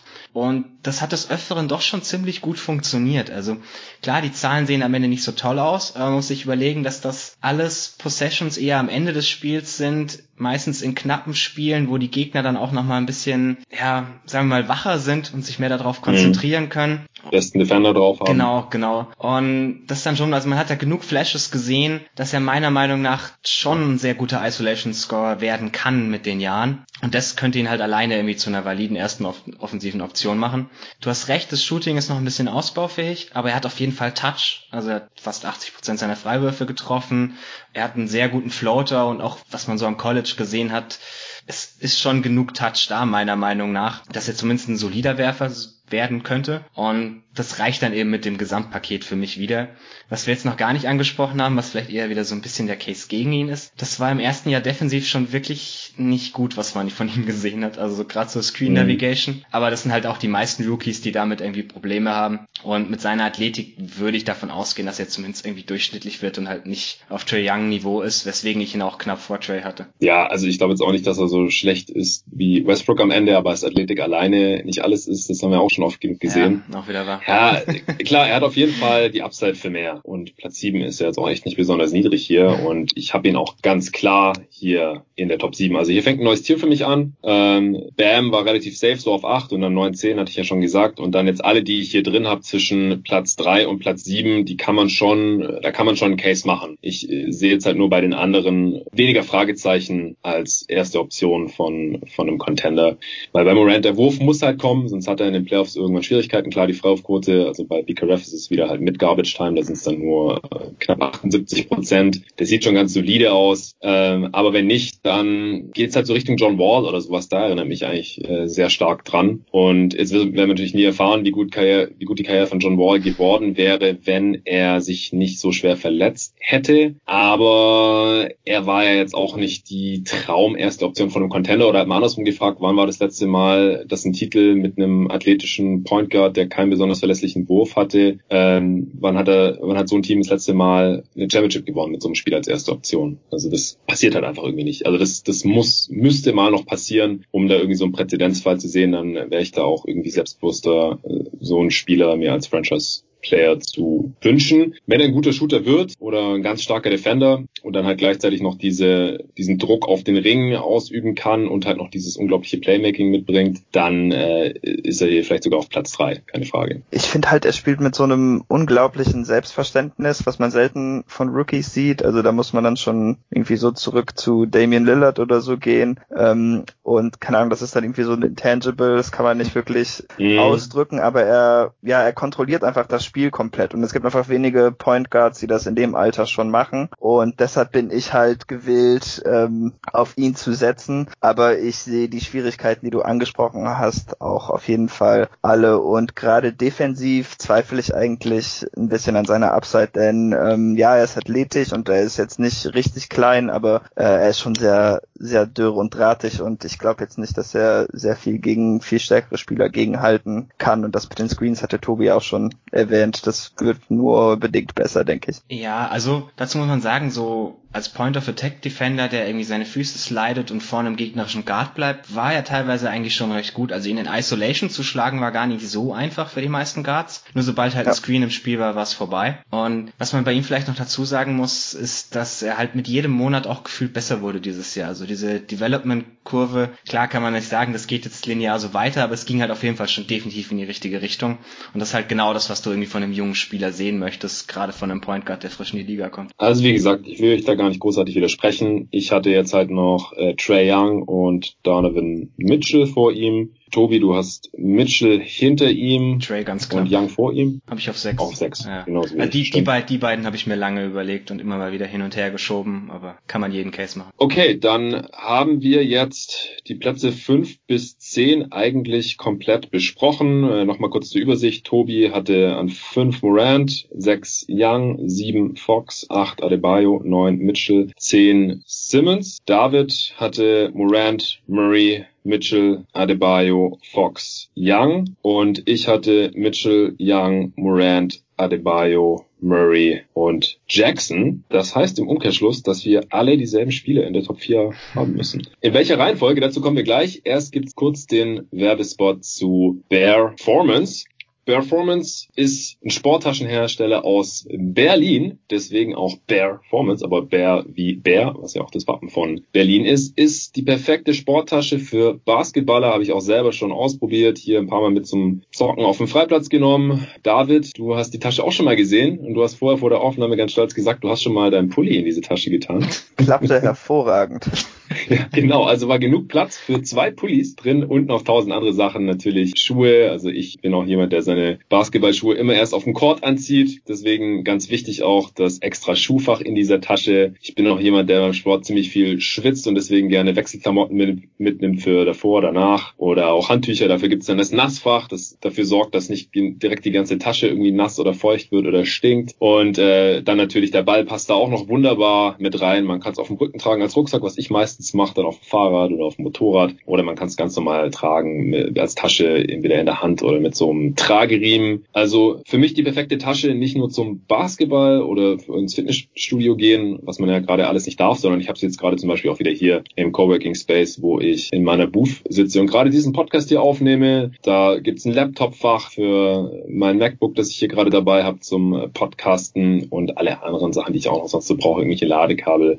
Das äh, ist da alles super verstaut und sofort zugänglich. Tobi, dich habe ich auch überzeugt hier mit meiner kontinuierlichen Werbung für Performance. Du hast auch schon vom Rabattcode profitiert. Äh, sag du doch vielleicht noch zwei, drei Sätze, was du so von der Tasche hältst bisher. Ja, genau. Also ich bin bisher absolut auch begeistert. Ich bin so ein Mensch, der immer tausend verschiedenen Kleinkram mit sich rumschleppt, was beim Sport meistens eher unpraktisch ist. Und die Tasche hat so viele verschiedene Fächer, dass man das alles tatsächlich irgendwie unterbekommt. Und das ist schon ja. ziemlich cool. Also ich bin ein absoluter Fan. Sehr schön. Das freut mich, dass du zufrieden damit bist. Auch alle anderen Hörer, von denen ich bisher mitbekommen habe, dass sie sich einige bestellt haben, hatten nur positiv Positives zu berichten. Also wenn ihr euch eine gönnen wollt jetzt noch zu Weihnachten oder euch schon wappnen wollt, wenn ihr endlich wieder Sport machen könnt, irgendwo mit anderen Leuten äh, drin, natürlich alles, was gerade nicht möglich ist. Aber das wird ja wohl hoffentlich dann Richtung Frühling, Sommer irgendwann wieder erlaubt sein. Und dann braucht ihr vielleicht so eine Tasche oder ihr schenkt noch schnell jemanden eine zu Weihnachten, wenn ihr immer noch kein Geschenk habt. Dann geht auf bearformance.com und gebt dort den Rabattcode jeden Tag NBA als ein Wort großes J, großes T und dann NBA natürlich auch groß. Findet ihr auch immer alles in der Beschreibung, also den Link zur, zum Angebot von Bearformance zur Website und den Rabattcode auch und dann bekommt ihr da aktuell 20% auf den normalen Preis. Das war's schon. Weiter geht's mit den Plätzen 4 bis 1 von unseren Top 10 Prospects, die 24 Jahre alt oder jünger sind. Ich fangen wir wieder an. Auf Platz 4 habe ich Devin Booker. Same. Ich auch. Langweilig. Tolles Radio hier. Ja, dann äh, Tobi, dann erklär du doch mal, bevor ich jetzt hier wieder mein Fanboy-Gelaber auf die Leute loslasse. Wieso hast du Booker auch auf 4? Ja, also ich glaube, wir haben von Booker letztes Jahr gesehen, dass er die primäre Scoring-Option auch einer guten Offense sein kann. Das war immer noch so ein bisschen das Fragezeichen, sein, kann das Team denn mit ihm auch wirklich gut sein? Und das haben wir jetzt letztes Jahr gesehen, also er war bei den Points per Shot Attempt im 88. Percentile, bei einer extrem hohen Usage im 96. Percentile und die Offense war mit ihm eben auch im 86. Percentile. Und so diese Kombination bewirkt dann bei mir immer schon mal, dass ich so ein bisschen die Ohren spitze und meiner Meinung nach hat er genug gezeigt, dass ich mir irgendwie vorstellen kann, dass er eben die primäre Option einer auch Contender Offense sein kann.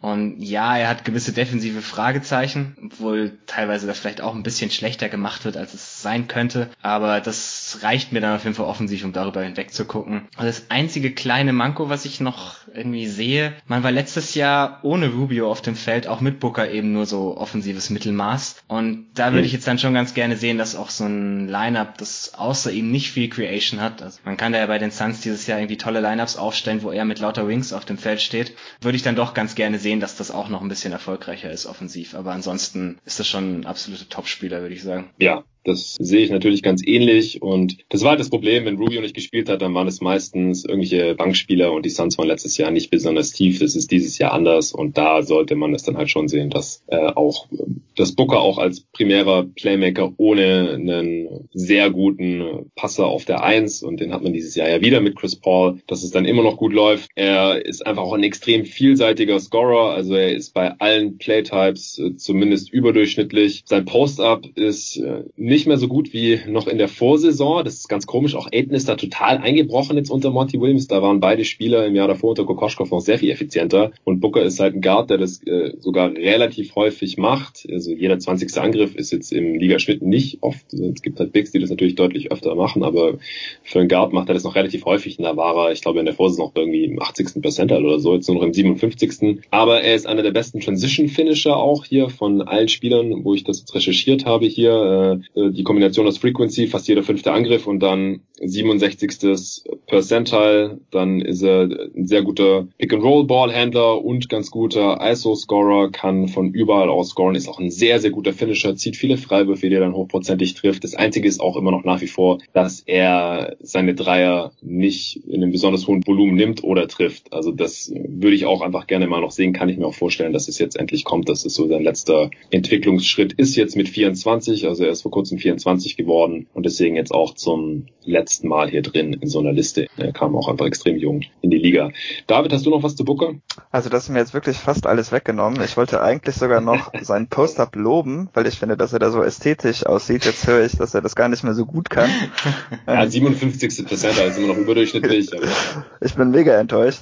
Aber äh, ansonsten, nee, ich bin einfach beeindruckt auch, dass er sein Offensivspiel jedes Jahr verbessert. Da ist wirklich der Dreier das einzige Problem. Bei ihm verstehe ich es auch nicht, auch da er seine ersten drei Jahre besser war von der Dreierlinie. Da lag er teilweise bei mehr Versuchen zwischendurch bei 36 Prozent und jetzt sind es irgendwie nur noch 34 Prozent über die letzten beiden Jahre. Aber gut, an anderen Enden ähm, wächst er offensiv halt trotzdem. Dass sein Finishing am Korb so krank ist, finde ich äh, stark für einen Guard. Und auch, dass seine Freiwurfrate stetig steigt, finde ich sehr ermutigend für ihn als zukünftigen Superstar. Und er ist auch ähm, der erste, bei dem ich mit ab jetzt wahrscheinlich nur All-NBA-Teams rechnen würde. Uh, okay, ja. das ist High Praise.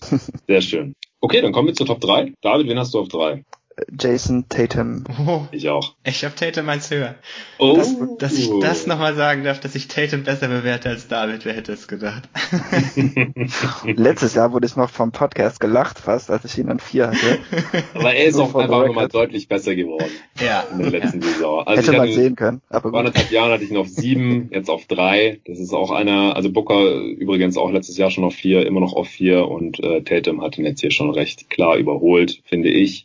Ja, Tatum mit 22,7, auch wahrscheinlich noch zwei Jahre jetzt hier drin, wenn man das Format beibehalten möchte. Ja, Tobi, erklär doch mal, wieso hast du ihn auf zwei und wen hast du denn auf drei? Also ich habe ihn auf zwei, weil der Sprung, den er letztes Jahr gemacht hat, für mich extrem wichtig war. Also dieser, dieser Pull-Up-Dreier, den er letztes Jahr zeigen konnte, bei 40 Prozent, bei 4,7 Pull-Up-Dreiern pro Spiel, das ist eine Waffe, die ihn zu einem gefährlichen Isolation-Scorer machen kann und auch wirklich zu einer legitimen ersten Option einer Contender-Offense, was ich jetzt vor der Saison so nicht gesehen hätte und außer David wahrscheinlich auch niemand anderes. Und das erlaubt ihm halt irgendwie so eine größere Last offensiv auch zu übernehmen. Also er war letztes Jahr mit seiner Usage immerhin auch im 96. Percentile. Und er ist dazu noch einer der besten Team-Defender auf dem Flügel und hat damit einen absoluten Two-Way-Impact. Und das unterscheidet ihn auch so ein bisschen von dem Spieler, den ich auf drei habe, zu dem wir gleich noch kommen werden. Und was ich mir jetzt noch ein bisschen von ihm wünschen würde, ist ja, dass er seine Gravity vielleicht noch benutzt, um ein bisschen mehr Abschlüsse am Ring zu generieren und ein bisschen eine bessere Quote dabei zu haben, weil die Abschlussquote am Ring sieht mit 59 Prozent und im 31. Percentile bisher nicht so toll aus. Aber wenn er das auch noch verbessern kann, wäre das halt schon so ein Typus Wing-Scorer, die halt die absoluten offensiven Superstars der Liga sind. Und ich bin auch mal ein bisschen gespannt, wie sich das dieses Jahr entwickelt, wenn Kemba raus ist am Anfang der Saison, wie viel mehr er tatsächlich noch übernehmen kann. Aber ich bin mir bei ihm halt sehr sicher, dass er über die nächsten Jahre konstant auf All-NBA-Niveau liefern wird und auch in dem einen oder anderen Jahr schon mal der beste Spieler von einem Contender sein kann. Und ich bin mir da halt bei meiner Nummer drei, also können wir auch sagen, das ist Zion Williamson für mich, bin ich mir halt nicht so ganz sicher, in wie vielen Jahren er das tatsächlich sein kann oder in wie vielen Jahren er nicht einfach verletzt von der Seitenlinie zugucken muss. Ja, also den Case kann man schon machen. Ich habe Zion noch mal ein extra Tier gepackt, einfach weil die Upside so unglaublich hoch ist. Aber es ist halt auch eine gewaltige Portion Risiko dabei. Also da ist dann halt wirklich die Frage, nehme ich jetzt lieber diesen sehr, sehr, sehr guten Spatz äh, in der Hand schon mit Jason Tatum, der halt schon als bester Spieler ein Team in die Conference Finals geführt hat und halt immer noch unter 23 Jahre alt ist und eigentlich auch die Anlagen hat, an seinen äh, Defiziten noch zu arbeiten und die auszumerzen. Deswegen kann ich den Case durchaus nachvollziehen. Ja, ich denke mir halt auch, du hast, also wenn das Ziel beim Teambuilding für mich ist, gewinne einen Titel und du hast halt nie eine Wahrscheinlichkeit von irgendwie mehr als 30, 40 Prozent als Team, den Titel zu gewinnen, so wenn man mal die Odds von vor der Saison nimmt. Das heißt, ich brauche mhm. mehr als eine Saison davon, dass es irgendwie gut läuft.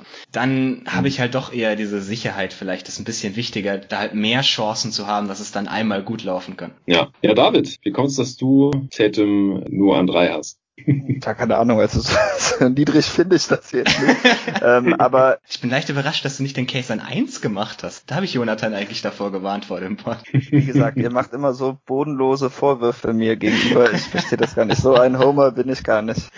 Schlimm. Ja, also der Grund, dass ich ihn nicht höher habe, ist einfach, weil auch so sehr ich ihn liebe, ähm, da sind doch schon einige bedenkliche Fragezeichen. Zum einen das mit dem Finishing, Finishing am Korb, das wurde jetzt in den Playoffs auch nochmal schlechter. Also das war jetzt, ist jetzt die gleiche Zahl, die Tobi genannt hat, aber ähm, ich gucke jetzt auf Basketball Reference, das heißt, äh, in der Regular Season war er hier ein bisschen besser, aber am Korb finisht er halt nicht so gut. Ähm, das Playmaking, er ist zwar verbessert, in den Playoffs hatte er 4, äh, Entschuldigung, weil er 40 Minuten gespielt hat, hat er sogar fünf Assists äh, pro Spiel. Ich denke, das wird besser, aber wie gut das sein kann, ist halt auch noch ein bisschen offen. Und dann, was ich bei ihm halt auch noch gar nicht einschätzen kann, ist die Sache mit Freiwürfen ziehen. Denn in der Regular Season war er da bisher bis auf seiner Rookie Season einfach ziemlich schlecht. Also in der Regular in der Rookie Season hatte er ähm, 31 ähm, Prozent Freiwurfrate, danach waren es 22, jetzt im letzten Jahr wieder ein bisschen hoch auf 25, während das in den Playoffs immer über 30 Prozent war. Das heißt, ich verstehe jetzt nicht ganz, ob das da irgendwie einfach nur mehr gepfiffen wird oder ob er sich da mehr reinhängt oder was da genau passiert, aber ähm, ja, ich muss mir das schon irgendwie sicherer sein. Und dann kommt halt auch noch dazu, dass obwohl er ein guter Offensivspieler ist und vielleicht sogar eine der besten so Late-Clock-Optionen der Liga, er hat es halt noch nicht geschafft, so richtig effiziente Offense anzutreiben und die Celtics Offense ist halt auch nach wie vor am besten, ähm, wenn Kemba den Ball in der Hand hat und nicht, wenn Tatum den Ball in der Hand hat. Und bei den beiden Spielern, den, die ich über ihn habe, finde ich einfach die äh, Baseline für offensive Exzellenz ist einfach ähm, niedriger. Also da weiß ich, dass das kommt und bei ihm gibt es da doch schon so ein paar Fragezeichen. Er tendiert manchmal zu schlechten Entscheidungen. Er hatte diese zwei Hälften gegen Miami, mhm. ähm, wo er null Punkte gemacht hat und gerade größere Spieler können ihn manchmal so ein bisschen aus dem Spiel rausnehmen, habe ich manchmal den Eindruck. Ja, also wenn Tatum jetzt zwei Jahre älter wäre, dann würde ich mir da schon auch noch ein paar äh, Sorgen machen, aber er geht jetzt in die Age 22 Season. Ich glaube, da kann man das mal eher noch verzeihen, dass hier und da noch nicht die optimale Entscheidung getroffen wird, dass das Playmaking jetzt erst so langsam kommt, dass er noch nicht so super effizient ist, Offensivfertig von 112, ja, wir haben es vorhin bei, bei Murray oder Mitchell oder so so ein bisschen äh,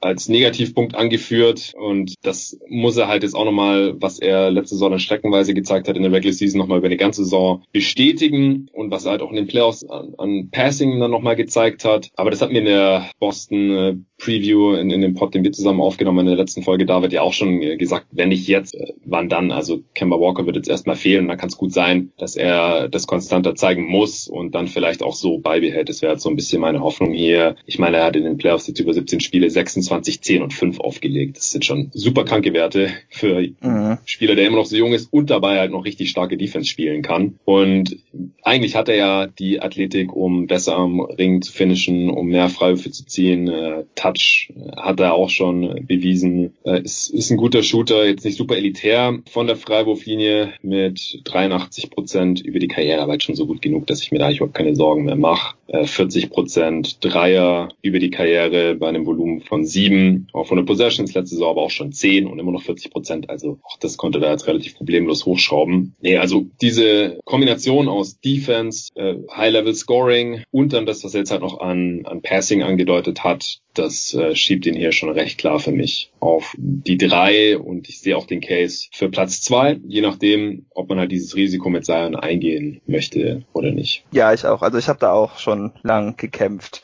aber dann denke ich irgendwie so, dann ist Zion total nicht konditioniert und äh, macht trotzdem direkt mal so 20 Punkte und sieht aus wie irgendwie Boris Dio in Sandalen. Deshalb habe ich mich dann halt doch überzeugen lassen. ja, hattest du nicht Zion letztes Jahr sogar ein 1 oder hättest du nicht ein 1 gehabt sogar? Wenn, ja, hätte ich gehabt, genau. Aber ich fand nach der Saison, die Luca hatte und nach der Saison, die Sion hatte, ähm, konnte ich das dann doch nicht mehr rechtfertigen. Ja, also, wer es noch nicht gewusst hat, wir haben alle drei Luca Doncic an 1. Wen wundert's? Wieso haben wir jetzt Zion Williamson, der erst 24 Spiele in der NBA gemacht hat, hier trotzdem an zwei? Äh, David, mach doch du vielleicht gerade nochmal den Case weiter, weil äh, Tobi hat ihn ja nur an drei. Ja, also ähm, er sah letzte Saison überhaupt nicht fit aus. Ich denke, da sind wir uns alle einig. Äh, er sah langsam aus, übergewichtig und trotzdem hat er 22 Punkte, 6 Rebounds und 2 Assists aufgelegt. Ähm, das ist natürlich nur seine Offense, aber offensiv ist er jetzt schon einfach nicht wirklich aufzuhalten. Er kommt im Grunde zum Korb. Wenn er zum Korb kommen will, wird die Hälfte der Zeit, wenn er dahin kommt, dann auch gefoult. Er ist auch kein Spieler, der sich instinktiv davor wegscheut, weil er keine Freiwürfe werfen will oder so.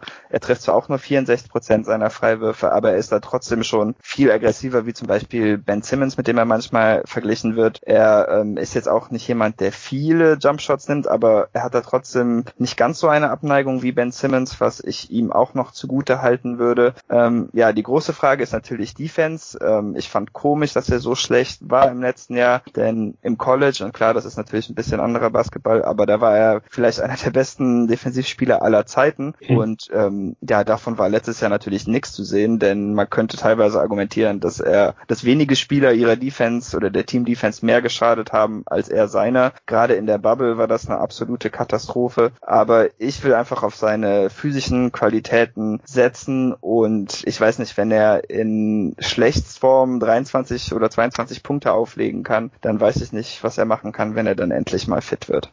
Ja, und auch nicht mal 28 Minuten pro Spiel. Ja. Ist, also ich gehe mal stark davon aus, dass er über 30 Minuten pro Spiel sehen wird jetzt in der kommenden Saison und dann ist er direkt bei 25 plus. Und äh, wenn er dann wirklich in Shape ist, dann kann es auch noch viel weiter nach oben gehen. Und deshalb, wo sich die gesamte Defense direkt auf ihn konzentrieren muss, weil er wirkt, er übt somit den höchsten Druck auf den Ring der Liga vielleicht aus. Also das, was wir vor jetzt über einem Jahr in der Preseason schon gesehen haben, das war halt schon so unglaublich. Und da sah er noch eher so aus wie am College. Dann kam er seine eine Knieverletzung erst. Also die, die Upside ist wirklich weiterhin gigantisch. Klar hat das jetzt dem einen oder anderen vielleicht schon einen Dämpfer verpasst, dass er defensiv so wenig gemacht hat in äh, diesen 24 Spielen jetzt in der letzten Saison. Ich habe jetzt aber gerade nochmal geguckt. Also er ist trotzdem, was den On-Off-Wert angeht, laut Clean the Glass noch im 88. Percentile. Also die Defense ist trotzdem besser mit ihm gewesen, obwohl er augenscheinlich ihr so sehr schadet. Also statistisch belastbar ist es jetzt gerade noch nicht, aber es ist ja, ist ja doch super klein. Also scheiß drauf, er ist äh, der, klein, der kleinste Älteste, der jüngste Spieler hier auch ähm, mit relativ großem Abstand, der einzige, der noch lange nicht 21 Jahre alt ist, hier in der Top 10, er ist 20,4 Jahre alt, also noch super jung. Er hat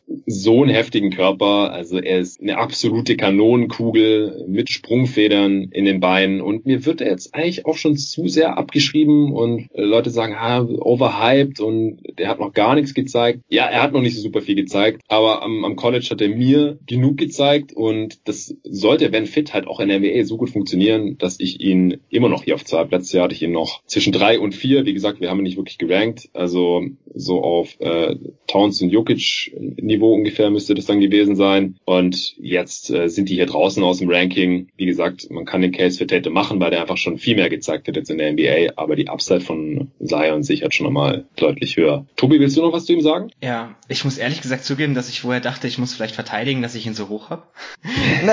da hast du die zwei falschen Dudes im Podcast. Ja, offen, offensichtlich. nee, also der, die, die coolste Statistik, die ich irgendwie zu ihm gesehen habe, ist, dass die Pelicans mit ihm auf dem Feld 14,1% mehr Würfe am Korb genommen haben als ohne ihn auf dem Feld. Also der transformiert quasi im Alleingang das gesamte Shot-Profile seines Teams und zwar genau dahin, wo du es haben möchtest. Schon im ersten Jahr mehr Abschlüsse am Korb, als es Janis jemals getan hat in seiner Karriere pro Spiel. Das ist einfach, es ist echt der Wahnsinn, was er da an Druck ausübt. Und also man kann das auch gar nicht, gar nicht oft genug positiv ausdrücken. Wenn er fit bleiben kann, dann kann das schon auch Richtung MVP-Level gehen. Ich, mein einziger Faktor ist halt dieses Gesundheitsthema, wo ich mir nie ganz sicher bin, wie lange er das mitmachen kann. Ja, also ich bin weiterhin dafür, dass er ein bisschen abtrainiert, denn ich glaube halt, dass er jetzt nicht wirklich schlechter spielen wird, wenn er einfach 20 Pfund weniger wiegt. Ja, 260 Pfund, das ist immer noch ein solides LeBron James Level. Also LeBron hat anscheinend auch schon mal 280 Pfund gewogen, aber hat halt auch schon mit 260 Pfund gespielt und wird, glaube ich, sogar auch so gelistet. Äh, whatever. Zion ist halt auch einen halben Kopf, Kopf kleiner als LeBron. Das reicht durchaus aus. Und er sollte dann ja wahrscheinlich sogar noch ein bisschen mobiler sein, kann vielleicht noch höher springen und dann richtig von oben durch den Ring reingucken. Aber das große Ding ist halt, 20 Pfund machen wahrscheinlich aus meiner äh, Laiensicht, ich bin kein Mediziner, Arzt oder sonst irgendwas, aber das, das kann ja nur besser sein, wenn einfach bei jeder Landung 20 Pfund weniger auf diese Gelenke einwirken, die ja jetzt schon immer mal wieder irgendwie nachgegeben haben oder sein äh, Bänderapparat. Das, das kann ich mir einfach nicht vorstellen, dass äh, das Pelicans Management wirklich ernsthaft glaubt, und das hat ja Griffin vor einem Jahr oder so gesagt, nur er muss sich abnehmen. Das funktioniert auch so. Ich, ich kann das irgendwie einfach nicht glauben. Dazu sieht es einfach seltsam aus, wenn er sich bewegt. Ne? Er, er watschelt so ein, so ein bisschen und das haben auch schon Leute, die sich damit deutlich besser auskennen als ich, also die, die sich, sich da wirklich beruflich damit auseinandersetzen, auch schon bewertet und auf Twitter veröffentlicht und Analysen, Analysen da gepostet, dass er das halt macht, um, um einfach die Defizite seines Bewegungsapparats aufgrund des Gewichts irgendwie zu kompensieren. Deswegen watschelt er halt so. Also das ist kein gutes Zeichen. Er hat auch irgendwie äh, X-Beine und das, das ist alles, sind keine guten Vorzeichen dafür, dass der die Karriere über fit bleibt und seinem Team halt immer so viel helfen kann in der Regular Season, dann auch in den Playoffs, dass man damit dann so viel gewinnt wie möglich. Deswegen hoffe ich wirklich inständig, dass er irgendwie ein bisschen abtrainiert und nicht ständig irgendwie zwischen 280 äh, und 290 Pfund bei unter zwei Metern äh, Körpergröße äh, herumtingelt. Deswegen mache ich mir auch Sorgen und es ist auch wirklich äh, aus rein egoistischen Gründen, ich will den Typ einfach spielen sehen. Ich will den die Liga dominieren und, und zerstören sehen. Äh, am offensiven Ende mache ich mir da wirklich gar keine Sorgen. Wenn der Wurf noch ansatzweise kommt und jetzt hat er zumindest im ersten Preseason-Game mal seine Freiwürfe fast alle getroffen. Die Freiwurfquote über 24 Spiele von 64 Prozent, die ist echt nicht so toll. Das war ja auch schon in der Draft so ein großes Fragezeichen. Ähm, außer diesem, in diesem einen äh, ersten Regular Season Spiel dagegen die Spurs hat er auch fast keine Dreier mehr genommen. Also getroffen das, hat er keine mehr. Ja, äh, was hat er da getroffen? Vier von fünf oder so? Vier von vier. Vier von vier. Genau. Und dann hat er sechs von 14 in der gesamten Regular Season gehabt. Also hat er noch zwei von zehn geschossen in allen restlichen 23 Spielen. ja, da, da sollte schon noch ein bisschen mehr kommen. Aber du hast ja gerade schon gesagt, er finisht jetzt schon mehr am Ring als Janis. Und natürlich von Ben Simmons oder sowas braucht man da gar nicht erst anfangen. Und äh, defensiv müsste da eigentlich auch mehr drin sein. Also zumindest, dass er da ein viel krasserer Playmaker ist. Er hat richtig viele Würfe geblockt noch am College und ständig Steals geholt mit seiner Antizipation und, und und seiner abartigen Beschleunigung. Und selbst wenn er nicht mehr dieser defensive Playmaker wird und dann eher solide Defense spielt, das sollte mit seinem Körper auch drin sein. Er hat jetzt keine unendlich lange Arme, aber ich glaube 6'10 oder so ist seine Wingspan. Da ist einfach so viel noch drin, was wir jetzt in der NBA in diesen wenigen Spielen bisher noch nicht gesehen haben. Das will ich einfach sehen und ich glaube noch dran und deswegen jetzt halt auch an zwei hier. Okay, Luka Doncic an eins. Äh, muss man dazu noch was sagen oder wollen wir den Pod jetzt einfach beenden? also ich habe nur ein Wort hingeschrieben, Luca, und dann war vorbei. ja, also er ist auch einer der jüngeren Spieler hier noch. Wir hatten ihn letztes Jahr schon an eins nach seiner famosen Rookie-Saison. Und die zweite Saison war ja noch viel, viel krasser. Das hat ja so auch keiner kommen sehen, dass er direkt da auf MVP-Level äh, mitzocken kann. Äh, er ist noch keine 22 Jahre alt. Elitärer Playmaker, direkt mal die effizienteste Offense der Liga-Historie geschmissen. Super starker Scorer, wahrscheinlich der beste 21-Jährige aller Zeiten. Das ist vielleicht schon eher eine Diskussion, die man aufmachen kann, bevor man hier irgendwie diskutiert, ob er nicht doch nicht die Nummer eins ist. Also das ist überhaupt gar keine Frage. Ähm, Fragezeichen, wenn man welche sehen möchte, vielleicht so ein bisschen seine körperliche Verfassung. Und also er kam jetzt auch mit so einem kleinen Wohlstandsbäuchchen wieder eher in die Preseason oder ins Training Camp. Also er scheint da wahrscheinlich relativ schnell anzusetzen, denn jemand, der so viel Kalorien verbrennt, weil er einfach viel Basketball spielt, würde ich mal unterstellen, auch in der Offseason, das kann ja nur an schlechter Ernährung eigentlich liegen. Also das ist vielleicht dann noch ein bisschen Unreife, das liest man ja immer wieder, bekommt man immer wieder mit, dass junge Spieler sich erstmal dran gewöhnen müssen, dass sie halt nicht 24-7 sich irgendwelches Fastfood reinschupfen sollten, auch wenn das natürlich die Cravings sind, wenn man so viel Kal Kalorien verbrennt, vor allem wenn man, wenn man dann halt irgendwie dazu neigt, das anzusetzen, ein Babyspeck am, am Bauch und bei Luca sieht sieht man es ja auch immer direkt im Gesicht. Und damit dann halt auch verbunden vielleicht ein erhöhtes Verletzungsrisiko. Er war jetzt doch auch immer mal wieder angeschlagen. Und ich weiß nicht, seht ihr noch irgendwelche größeren Schwachstellen bei Luca? Nicht so wirklich. Also, also man kann über die Defense vielleicht die Def diskutieren. Genau. David, fang du doch mal an. Ja, also defensiv ähm, denke ich schon, dass man darüber reden muss, dass er jetzt ja kein Stopper ist oder so, aber ich habe jetzt auch nicht den Eindruck, dass wenn er neben zwei oder drei anderen fähigen Verteidigern steht, dass er da jetzt für das Team Teamgefüge irgendwie ein großes Problem ähm, bietet. Vielleicht könnte das ein größeres Problem werden, wenn er sich jetzt wirklich total gehen lässt, was seinen Körper angeht. Aber war bisher jetzt auch noch nicht so ein großes Problem. Und ansonsten, das hatte ich letztes Jahr halt auch schon erwähnt, ähm, die Dreierquote, die muss halt schon ein bisschen hochkommen. Ich meine, er nimmt sehr schwierige Dreier, das heißt, es ist sehr verkraftbar, dass er ähm, die nur zu 32 Prozent oder so trifft, aber ähm, idealerweise schafft er das trotzdem auch bei solchen Dreiern, ähnlich wie James Harden Schaden, das dann irgendwie auf 34, 35, 36 Prozent mal hoch zu pushen, denn das würde sein Spiel nochmal um einiges erweitern, denke ich. Ja, also ich glaube auch defensiv ist es verkraftbar. Er bringt halt den Körper mit, um den schlechteren gegnerischen Wing äh, immer ganz solide zu verteidigen, denke ich. Also wenn wir jetzt von Luca als nächsten LeBron oder so sprechen, er wird niemals LeBron am defensiven Ende sein können. Dazu hat er einfach nicht die äh,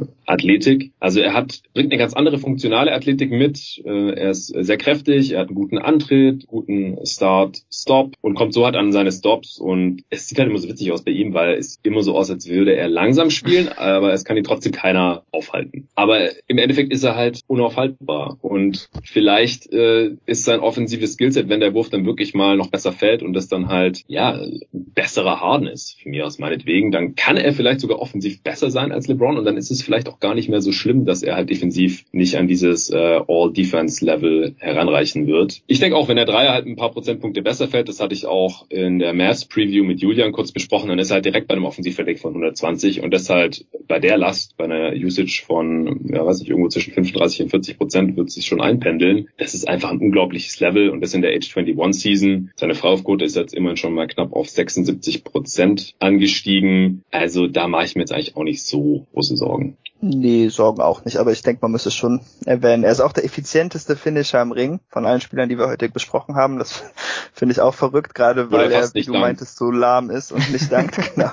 Oder beziehungsweise lahm aussieht. Ich weiß nicht, ob er wirklich lahm ist. Das Stop and Go ist schon ziemlich heftig bei ihm. Ja. ja was, was ich dazu ganz interessant fand, ich weiß gerade gar nicht mehr, welchen Pod ich das gehört habe. Ich glaube, es war Nate Duncan, der jetzt so ein bisschen darüber nachgedacht hat, so Spieler, die tatsächlich auch bremsen können, so dann in der Nähe des Korbs, dass für die einfach das Playmaking viel einfacher ist als für so einen Spieler wie Zach Levine, der halt immer mit vollem Tempo in Richtung Korb rennt und dann seinen Mitspieler gar nicht sehen kann, weil das Fenster so schnell wieder zu ist, dass mhm. es einfach gar nicht erst wirklich offen war. Und vielleicht, also ist das halt für Luca auch, sagen wir mal, mehr oder weniger ein Vorteil, dass er halt diese Fähigkeit hat, quasi auf der Stelle abzubremsen und dann gar nicht so diese Riesenathletik braucht, weil er einfach jedes Fenster findet, das sich irgendwo öffnet. Die einzige ja. Schwäche, über die man vielleicht noch diskutieren kann, ich würde das jetzt mal so diesen James Harden-Effekt nennen, so, so ein heliozentrischer Creator, der Luca ja auch ist, der quasi alles selbst tut, kann die Gewohnheit bekommen, Offball nicht mehr sonderlich viel zu tun. Und das hat man bei Luca letztes Jahr schon manchmal auch ein bisschen gesehen. Klar, es ist halt, mhm. weil er offensiv so eine riesige Last hat. Aber wir kritisieren das jetzt bei Harden seit Jahren immer und immer wieder, dass er sich Offball nicht bewegt. Und ich habe bei Luca ein bisschen die Befürchtung, dass er sich auch in die Richtung entwickeln könnte, wenn man nicht bald jemand Zweites an die Seite stellt, wo er das lernt, dass er das tun sollte. Ja, das ist ein berechtigter Einwand. Bei einem 20-jährigen oder 21-jährigen Spieler, da mache ich mir jetzt noch ein bisschen weniger Sorgen als bei einem 30-jährigen Spieler wie bei James Harden. Also wenn es die Offense erfordern sollte, dann kann ich mir schon noch vorstellen, dass er das noch machen kann. Man muss ja das Haar in der Suppe irgendwo finden. ja, ja. Also es ist ja das Krasse, ja. Wir haben hier Luca ganz, ganz klar an eins und trotzdem sagen wir, ja, Freiwürfe könnten noch ein bisschen besser fallen, Dreier sowieso und äh, defensiv äh, wird er auch nie so richtig stark sein, höchstwahrscheinlich und Offball und trotzdem ist er halt das beste Talent der Liga mit Abstand. Also herzlichen Glückwunsch Dallas Mavericks. Also von Dirk Nowitzki direkt auf Luca zu fallen, das ist unglaublich. Also wenn alles gut läuft, dann wird Luca höchstwahrscheinlich eine bessere Karriere haben als Dirk und das war halt vor drei Jahren noch sehr unwahrscheinlich, dass es direkt irgendwie so weitergehen kann. Echt krass. Und das, obwohl man nur den fünften Pick in der Draft hatte. Ja, ja also auch nochmal in Zahlen, ja, wer es nicht vor sich hat. Luca hat halt mal in seiner zweiten Saison locker flockig 29, 9 und 9 aufgelegt. In nicht mal 34 Minuten Spielzeit auch. Sehr krass. Okay, dann sind wir schon durch. Das äh, ging jetzt relativ flott, so anderthalb Stunden. Das ist sehr, sehr cool. Dann äh, kann ich jetzt noch schnell den anderen Pod, den ich vorhin mit David aufgenommen habe, raushauen und äh, dann ganz gediegen in meine zweite Fantasy League Draft reingehen. Da stehen jetzt noch einige an, zwei habe ich hinter mir, vier noch vor mir, fünf von diesen insgesamt sechs sind ja auch mit Hörern von jeden Tag NBA, die sich alle fleißig bei mir angemeldet haben. Und da sind jetzt tatsächlich auch alle, bis auf einer am Start. Bei einem war das Postfach irgendwie voll, dem konnte ich die Einladung nicht mehr schicken. Tut mir sehr leid, da musste ich jetzt einen Nachrücker reinnehmen. Also wirklich super, wie das gelaufen ist, äh, mit den über 50 Managern, die sich hier angemeldet haben. Und äh, gestern war schon die erste Draft, da waren auch alle am Start. Und das ist einfach mal das Wichtigste bei so Draft liegen, dass dann halt alle beim Draft am Start sind, dass jeder das Team hat, dass sie sich ausgesucht hat und dass dann die Leute halt auch über die Saison dranbleiben. Da habe ich mega Bock drauf. Tobi, du bist ja auch mit mir in, in der Liga drin. Wir draften am Sonntag. Sonntag. Ja. ja ich äh, habe da auch schon Bock drauf. Da sind ein paar Kollegen drin, ehemalige Kollegen, Jungs von NBA Twitter und Leute, die sich bei mir angemeldet haben, gesagt haben, ich zock schon seit Jahren Fantasy, Basketball. Also da wird die Konkurrenz sicherlich am höchsten sein. Äh, David, du bist nicht so der Fantasy-Spieler, richtig? Nee, ich wünsche euch allen ganz, ganz, ganz viel Spaß, aber äh, ich mache auf gar keinen Fall mit. ja, ich habe versucht, aber David ist raus, Nico ist da auch raus. Äh, Arne hat es dieses Jahr reduziert, weil er nicht die ganzen Pots mit mir aufnehmen kann und dann noch ständig draften kann, hat er gemeint. Also ist auch durchaus nicht was für jedermann, aber für die, die Bock hatten, freut es mich, dass es zustande gekommen ist und äh, vielleicht können wir das dann in der kommenden Saison auch wiederholen und dann können auch die Leute reinkommen von den Hörern, die jetzt dieses Jahr es nicht geschafft haben, sich da irgendwie anzumelden. Ja, das steht noch an. Ansonsten, die nächste Folge wird dann der Top 25 Spieler Pod. Äh, ihr habt auch eure Listen schon bei mir eingereicht, genauso wie noch acht weitere Kollegen. Und dann wird das Ding hier aufgenommen am Wochenende und dann ist es im Endeffekt ein ähnlicher Pod wie heute, nur mit 25 Spielern und äh, nur auf die kommende Saison, nicht für die restliche NBA-Karriere jetzt hier noch ausgerichtet. Da habe ich auch mega Bock drauf. Bin auch sehr gespannt, was dabei herauskommen wird. Ja, danke euch Jungs, dass ihr heute hier am Start wart. Allen danke fürs Zuhören und natürlich auch vielen Dank an Performance fürs Sponsoren dieses Pods.